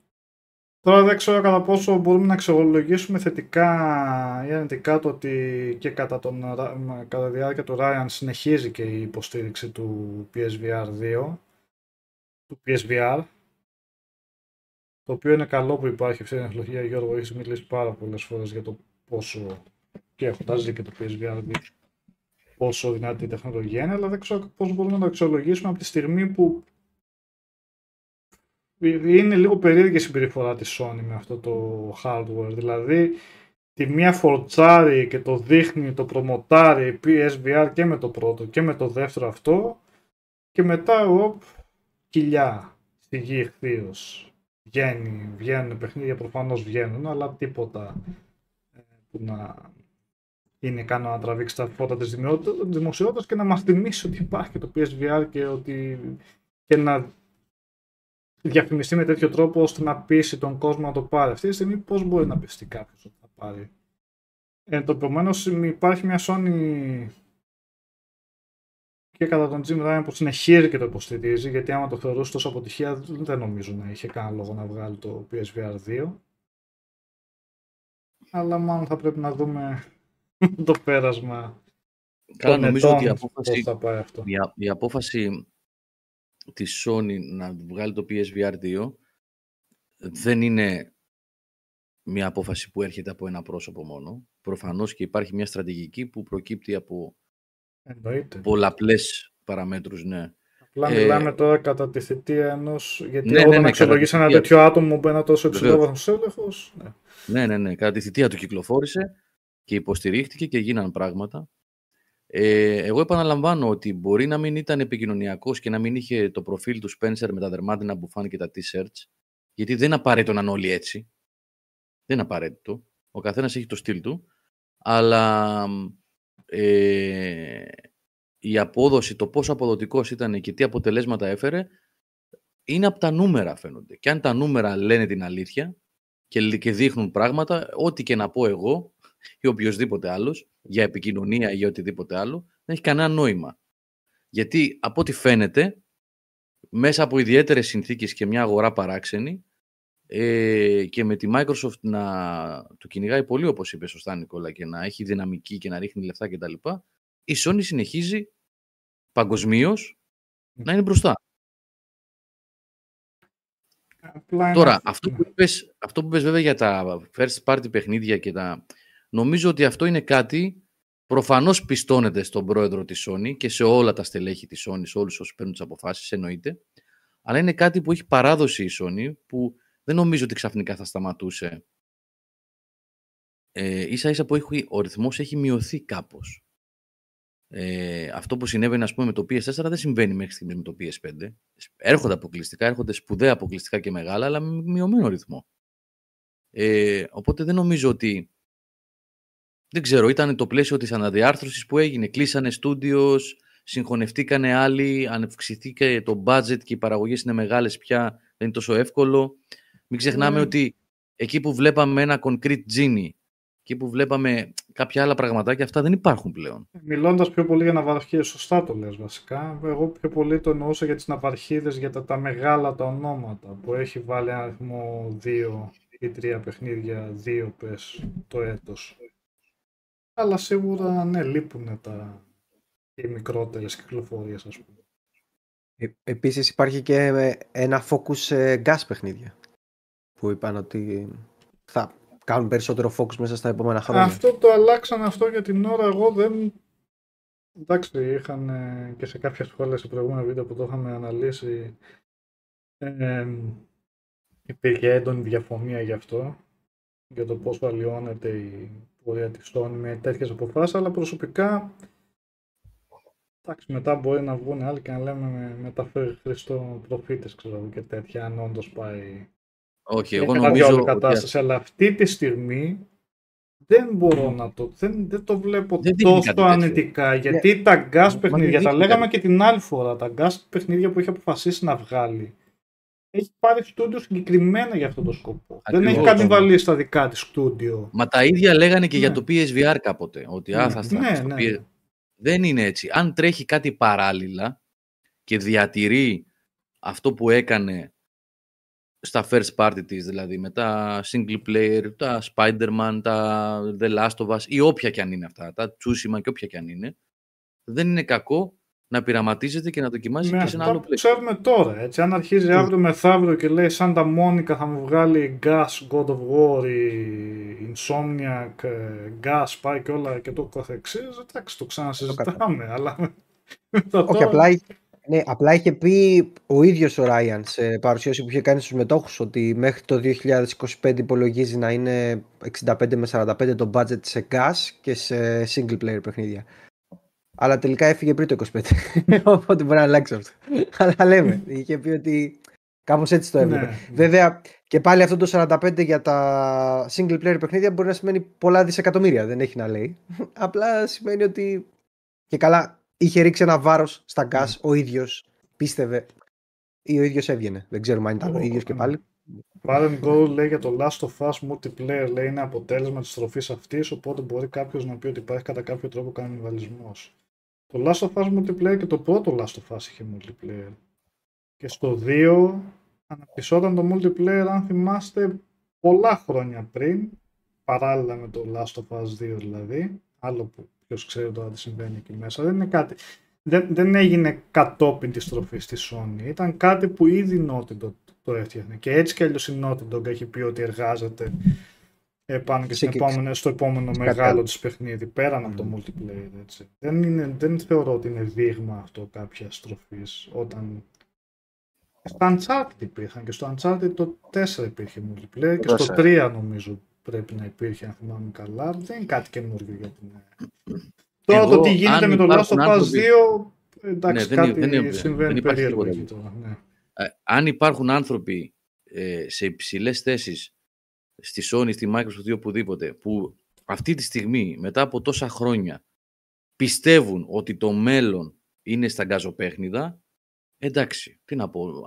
Ε, ο, μπράβο με τα πτυχία που πήρανε, αυτοί κάτι ξέρουν καλύτερα από μένα προφανώς. Ναι, αλλά και εμείς έχουμε. Όταν έχουν κλείσει τόσα πολλά παιχνίδια και η αγορά έχει δείξει, κατά την άποψή μου, ότι σηκώνει 5, 5, 3, 7, 2, τέλος πάντων πολύ συγκεκριμένο αριθμό Όχι, τέτοιων Γιώργο. παιχνιδιών. Για μεγέθη Sony και Microsoft νομίζω μιλάμε για 3-4 παιχνίδια. Δεν θα βγει ένα παιχνίδι θα βγάλει η Sony ή η Microsoft και τι θα είναι το 7ο, 8ο σε εισπράξη και τέτοια. Όταν θα δώσει μια Ναι, τέτοια λοιπόν. εταιρεία υψηλό budget θα θέλει να βγει gas που θα είναι gas που θα τυπώνει χρήματα, όχι ένα απλά Ναι. λόγκασοπέχνητο που θα προσελκύσει κάποιους παίκτες και θα κάπως θα Βέβαια, από συμβεί. την άλλη μπορούμε να πούμε... Όπα. Οχ, Μας την πέσανε, ναι. Μας τι πέθανε, Ε. 6-6-18 και τα λοιπά. Ε, απ' την άλλη μπορούμε να πούμε ότι Εδώ είναι. σε πολύ μεγάλο βαθμό ήδη εφαρμόζεται αυτό. Δηλαδή το, το Gran Turismo 7 είναι ένα παιχνίδι που το επιτρέπει και η λογική του racing παιχνιδιού, γιατί δεν σου φαίνεται πάρα πολύ, που είναι πλατφόρμα, όπως είναι που είχαμε πριν πάμε προηγουμένως για το Forza. Όπως είναι, ε, προσπάθησε να κάνει η Microsoft με το Halo Infinite. Οπότε λίγο-λίγο αυτό το πράγμα σε κάποια παιχνίδια που το επιτρέπουν έρχεται. Έχει έρθει μάλλον. Το Gran Turismo είναι game as a service με την έννοια του ότι είναι πλατφόρμα συνεχώς εξελισσόμενη που αναπτύσσεται κλπ. κλπ. Θα δείξεις, θα δούμε. Μα και ο στόχος τους δεν είναι να πιάσουν και τα έξι, αν βγάλουν έξι που λέει ο λόγος. Άμα πιάσει ένα, και ίσως Ναι. να πιάσει ένα ξέρεις, με το, με το ότι έρχεται, ας πούμε, α, έρχεται από τα στούντιο της Sony, εντάξει, κάποιος μπορεί να κολλήσει. Ε, ας μην πούμε. ξεχνάμε Ε, ότι η δεν Sony έχει ήδη, έχει ήδη το μεγαλύτερο gas παιχνίδι, έτσι. Ναι, το Destiny. Το Destiny. Μμμ. Πλέον, Ναι, όπως, ναι. όπως επίσης είχε αρχίσει με gas παιχνίδια, με το Star Wars Galaxy, ας πούμε, στούντιο της Sony το είχε βγάλει τότε. Ναι, η Sony Online ήταν αυτή. Ναι. Μμ. Άλλο, τελείως άλλο, αλλά εντάξει, μπορεί να Ε, είναι κάποιοι άνθρωποι ήδη. ναι. Νομίζω ότι είναι δεδομένο ότι ούτε οι ίδιοι πιστεύουν. Όταν λένε ότι ετοιμάζουν 5-6 gas παιχνίδια, είμαι Ναι, πεπισμένος ότι τα βγάζουν με τη λογική ότι θα πιάσουν ε, δύο, άντε τρία από Ναι. αυτά. Δεν νομίζω να τα βγάζουν ότι ναι, πάμε full να πιάσουν πιάσουμε. Μα δεν γίνεται καταρχήν. Δεδομένου ότι αυτά τα παιχνίδια σκοπός έχουν να κρατάνε τον, τον παίκτη για μήνες ή για χρόνια. Ε, Αυτό σημαίνει ότι το ένα παιχνίδι, άμα βγουν επιτυχημένο, το ένα θα κανιβαλίζει το άλλο, ξέρω εγώ. Δηλαδή κάπως. Και θα έχουν τι, άμα βγουν και τα έξι, λέμε τώρα σε μια πολύ θεωρητική περίπτωση, να συντηρούν έξι στούντιο για να τα συντηρούν αυτά τα παιχνίδια οικονομικά, ενώ θα μπορούσαν να συντηρούν ένα-δύο στούντιο και να είναι όλο. Δεν δε, δεν βγαίνει Ναι. αυτό με τα, με τα νούμερα και αυτά. Θα και είναι φανεί ένα τώρα... στοίχημα. Ναι, πες. Όχι, πες, πες, πες, συγγνώμη, συγγνώμη. Όχι, είναι ένα στοίχημα που. Εντάξει. Δεν ξέρω κατά πόσο θα πιάσει και νομίζω ότι θα, δεν, δεν μπορούν να, δεν μπορούν να ε, γύρουν μόνιμα την παλάτζα της στήριξης των παιχνιδιών στα gas και να υποβαθμίζουν, ξέρω εγώ, σταδια... γιατί αυτός είναι ο φόβος, να υποβαθμίζουν σταδιακά τα AAA παιχνίδια τους, τα, τα πιο παραδοσιακά, ας πούμε. Γιατί δεν μπορώ να φανταστώ ότι δεν θα αποτύχουν πολλά από αυτά τα gas, ενώ Ναι, τα άλλα έχουν αποδείξει τα νούμερα βγαίνουν κάθε φορά, παιδιά. Τα blockbuster τους παιχνίδια God of War, καλά, Spider-Man το συζητάμε. Ghost of Tsushima, ακόμα και το Days Gone που θεωρούνταν αποτυχία, κάνουν, σημειώνουν νούμερα έτσι. Κάνουν πωλήσεις, κάνουν εκατομμύρια πωλήσεις. Ήδη τα νούμερα που βγήκε από τη δίκη με την FTC, ας πούμε, μάθαμε Ναι. ότι μια χαρά τα βγάλαν τα φραγκάτε στα παιχνίδια, τα, τα single player.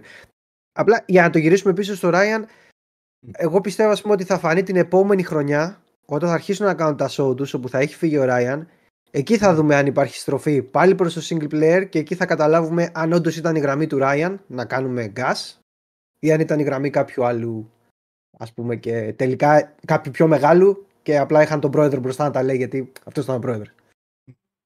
Ναι, θα φανεί το πώς και αν θα αλλάξει το έστω η επικοινωνία τους, πώς κάνουν την επικοινωνία τους.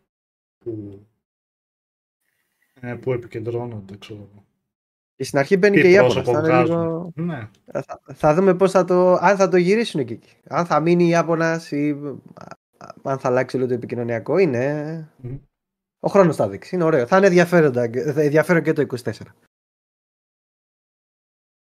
Καλά, με τις επενδύσεις που έχουν κάνει ε, με αγορές στούντιος, με εξαγορές και τα λοιπά, δεν νομίζω ότι το, τις σκέψεις για ε, gas παιχνίδια θα τις εγκαταλείψουν. Όλοι βασικά, όχι μόνο η Sony. Ναι. Όλοι. Ναι, 100%. Και η Microsoft κάτι πάει να κάνει. Και- Ναι. και- Γι' αυτό ίσως θέλει και την Activision και την Blizzard. Ναι. Καλά, καλά. τη θέλει και για το προφανώς, King ναι. και για τα κινητά, αλλά Και ίσως θέλει και την Blizzard για αυτό το πράγμα, για την τεχνογνωσία σε κάποια πράγματα. Καλά, αν η μία η Sony πήρε το, ένα από τα καλύτερα κασοπέχνιδα ε, το, το Destiny, ε, τώρα για την Activision τι να πω. Call of Duty, άλλο. Το WoW είναι... Ναι. Το WoW και το Call of Duty. Το Call of Duty τι... Α, και το Call of Duty, ναι, εντάξει. ε, το Call of Duty είναι gas, αλλά είναι gas που το πληρώνεις κάθε χρόνο. Ε, ακόμα καλύτερο. Ναι. δηλαδή, ναι. Ε, Μια χαρά. ο Zap Dim λέει Activision έβγαλε ανακοίνωση από το χρόνο τα παιχνίδια στο Pass. Επίσημα έβγαλε ανακοίνωση. Μακάρι να παίξουμε κάνα campaign. Εγώ θέλω να παίξω τα campaign από τα Modern Warfare το τελευταίο, δηλαδή δεν μπορώ να δώσω 50 ευρώ για, για 6 ώρες παιχνίδι για να επιστρέψουμε ξέρεις το θέμα. Με τα κιλά. Με τα κιλά.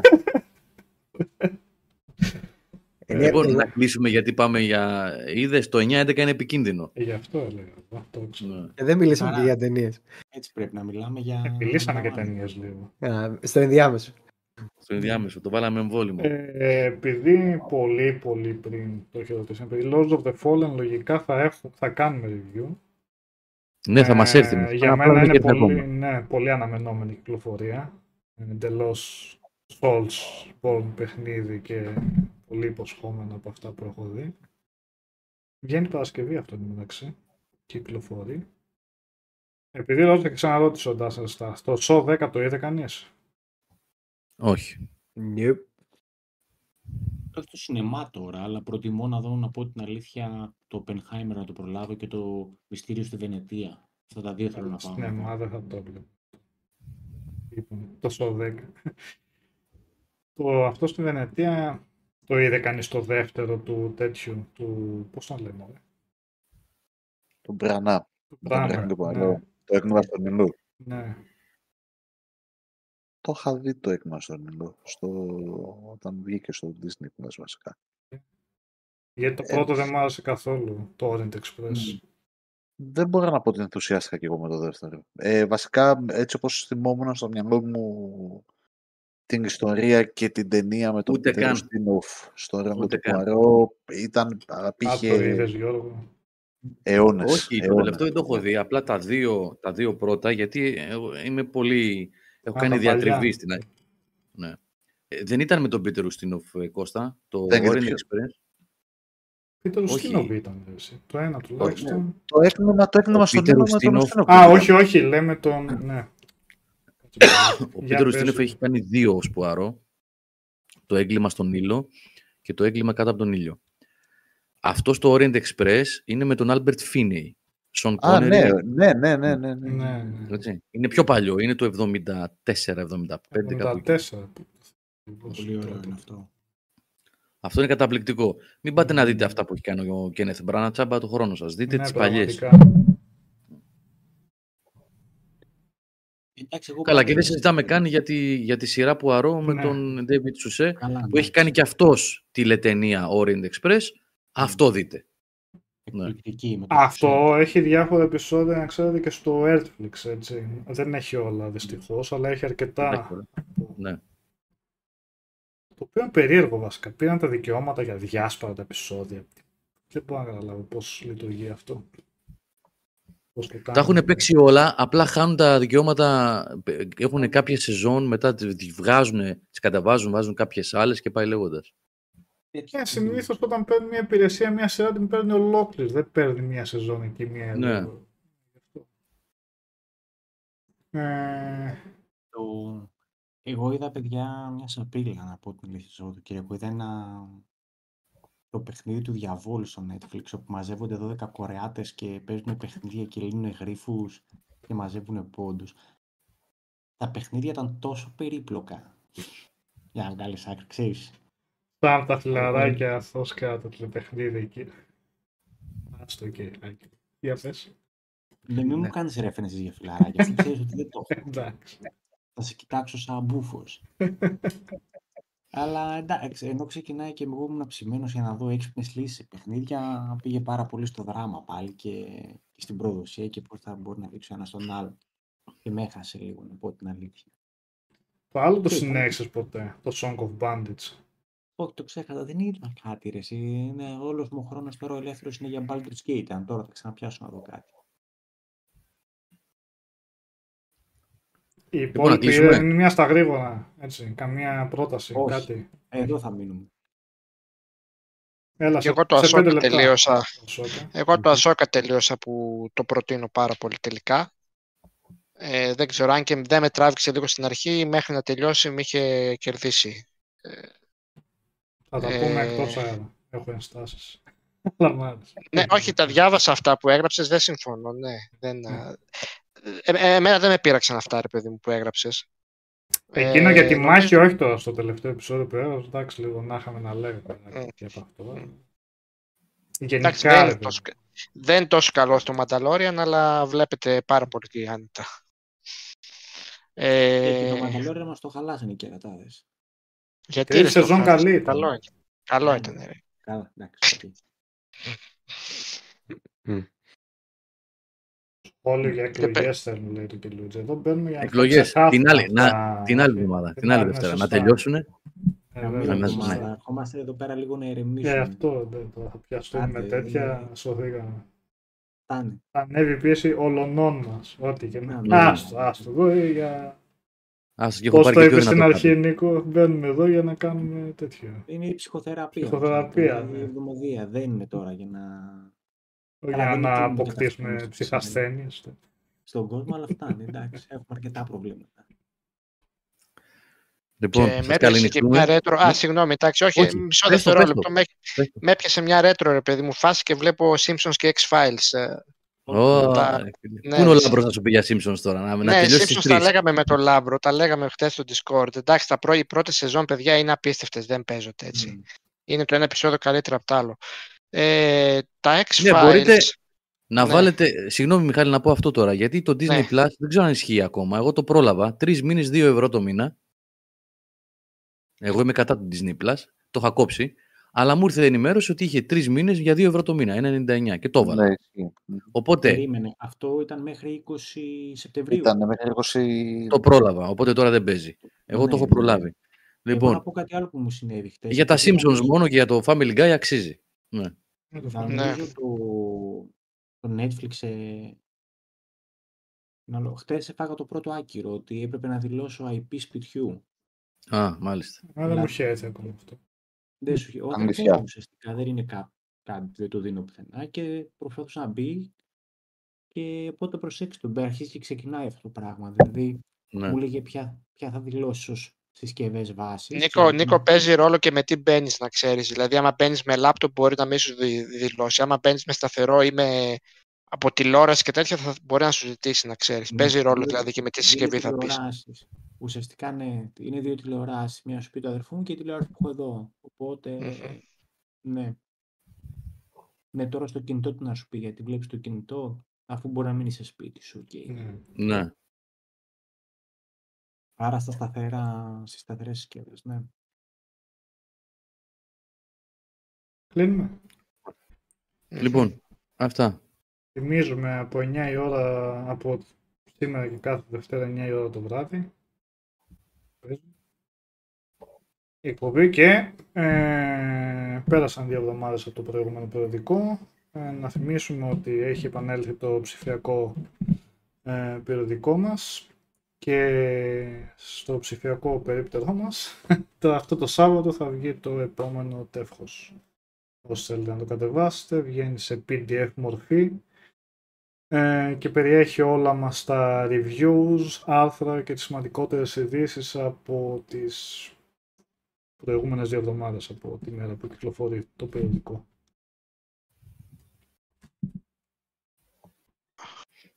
Ωραία. Λοιπόν, σας ευχαριστούμε πάρα πολύ για την παρέα. Έχουμε εμείς τη βδομάδα πράγματα να διαβάσετε. Θα τα πούμε.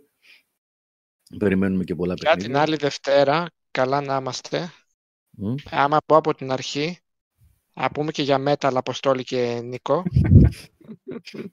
και αν βολέψει, θα πούμε και 5-10 λεπτά για το εσύ, το οποίο ξανά δόξα τραβά, να ξέρετε. Ωραία, οπωσδήποτε αυτό. Εσείς που βλέπετε τα μεγάλα τα νοσοκομεία με τα ντουβάρια, εντάξει, δεν υπάρχουν μόνο του βάρκια, υπάρχουν και τι γίνεται μέσα και θα σας τα πω την άλλη εβδομάδα αν όλα Ωραία. πάνε καλά. Οπωσδήποτε. Σήμερα ναι. δεν...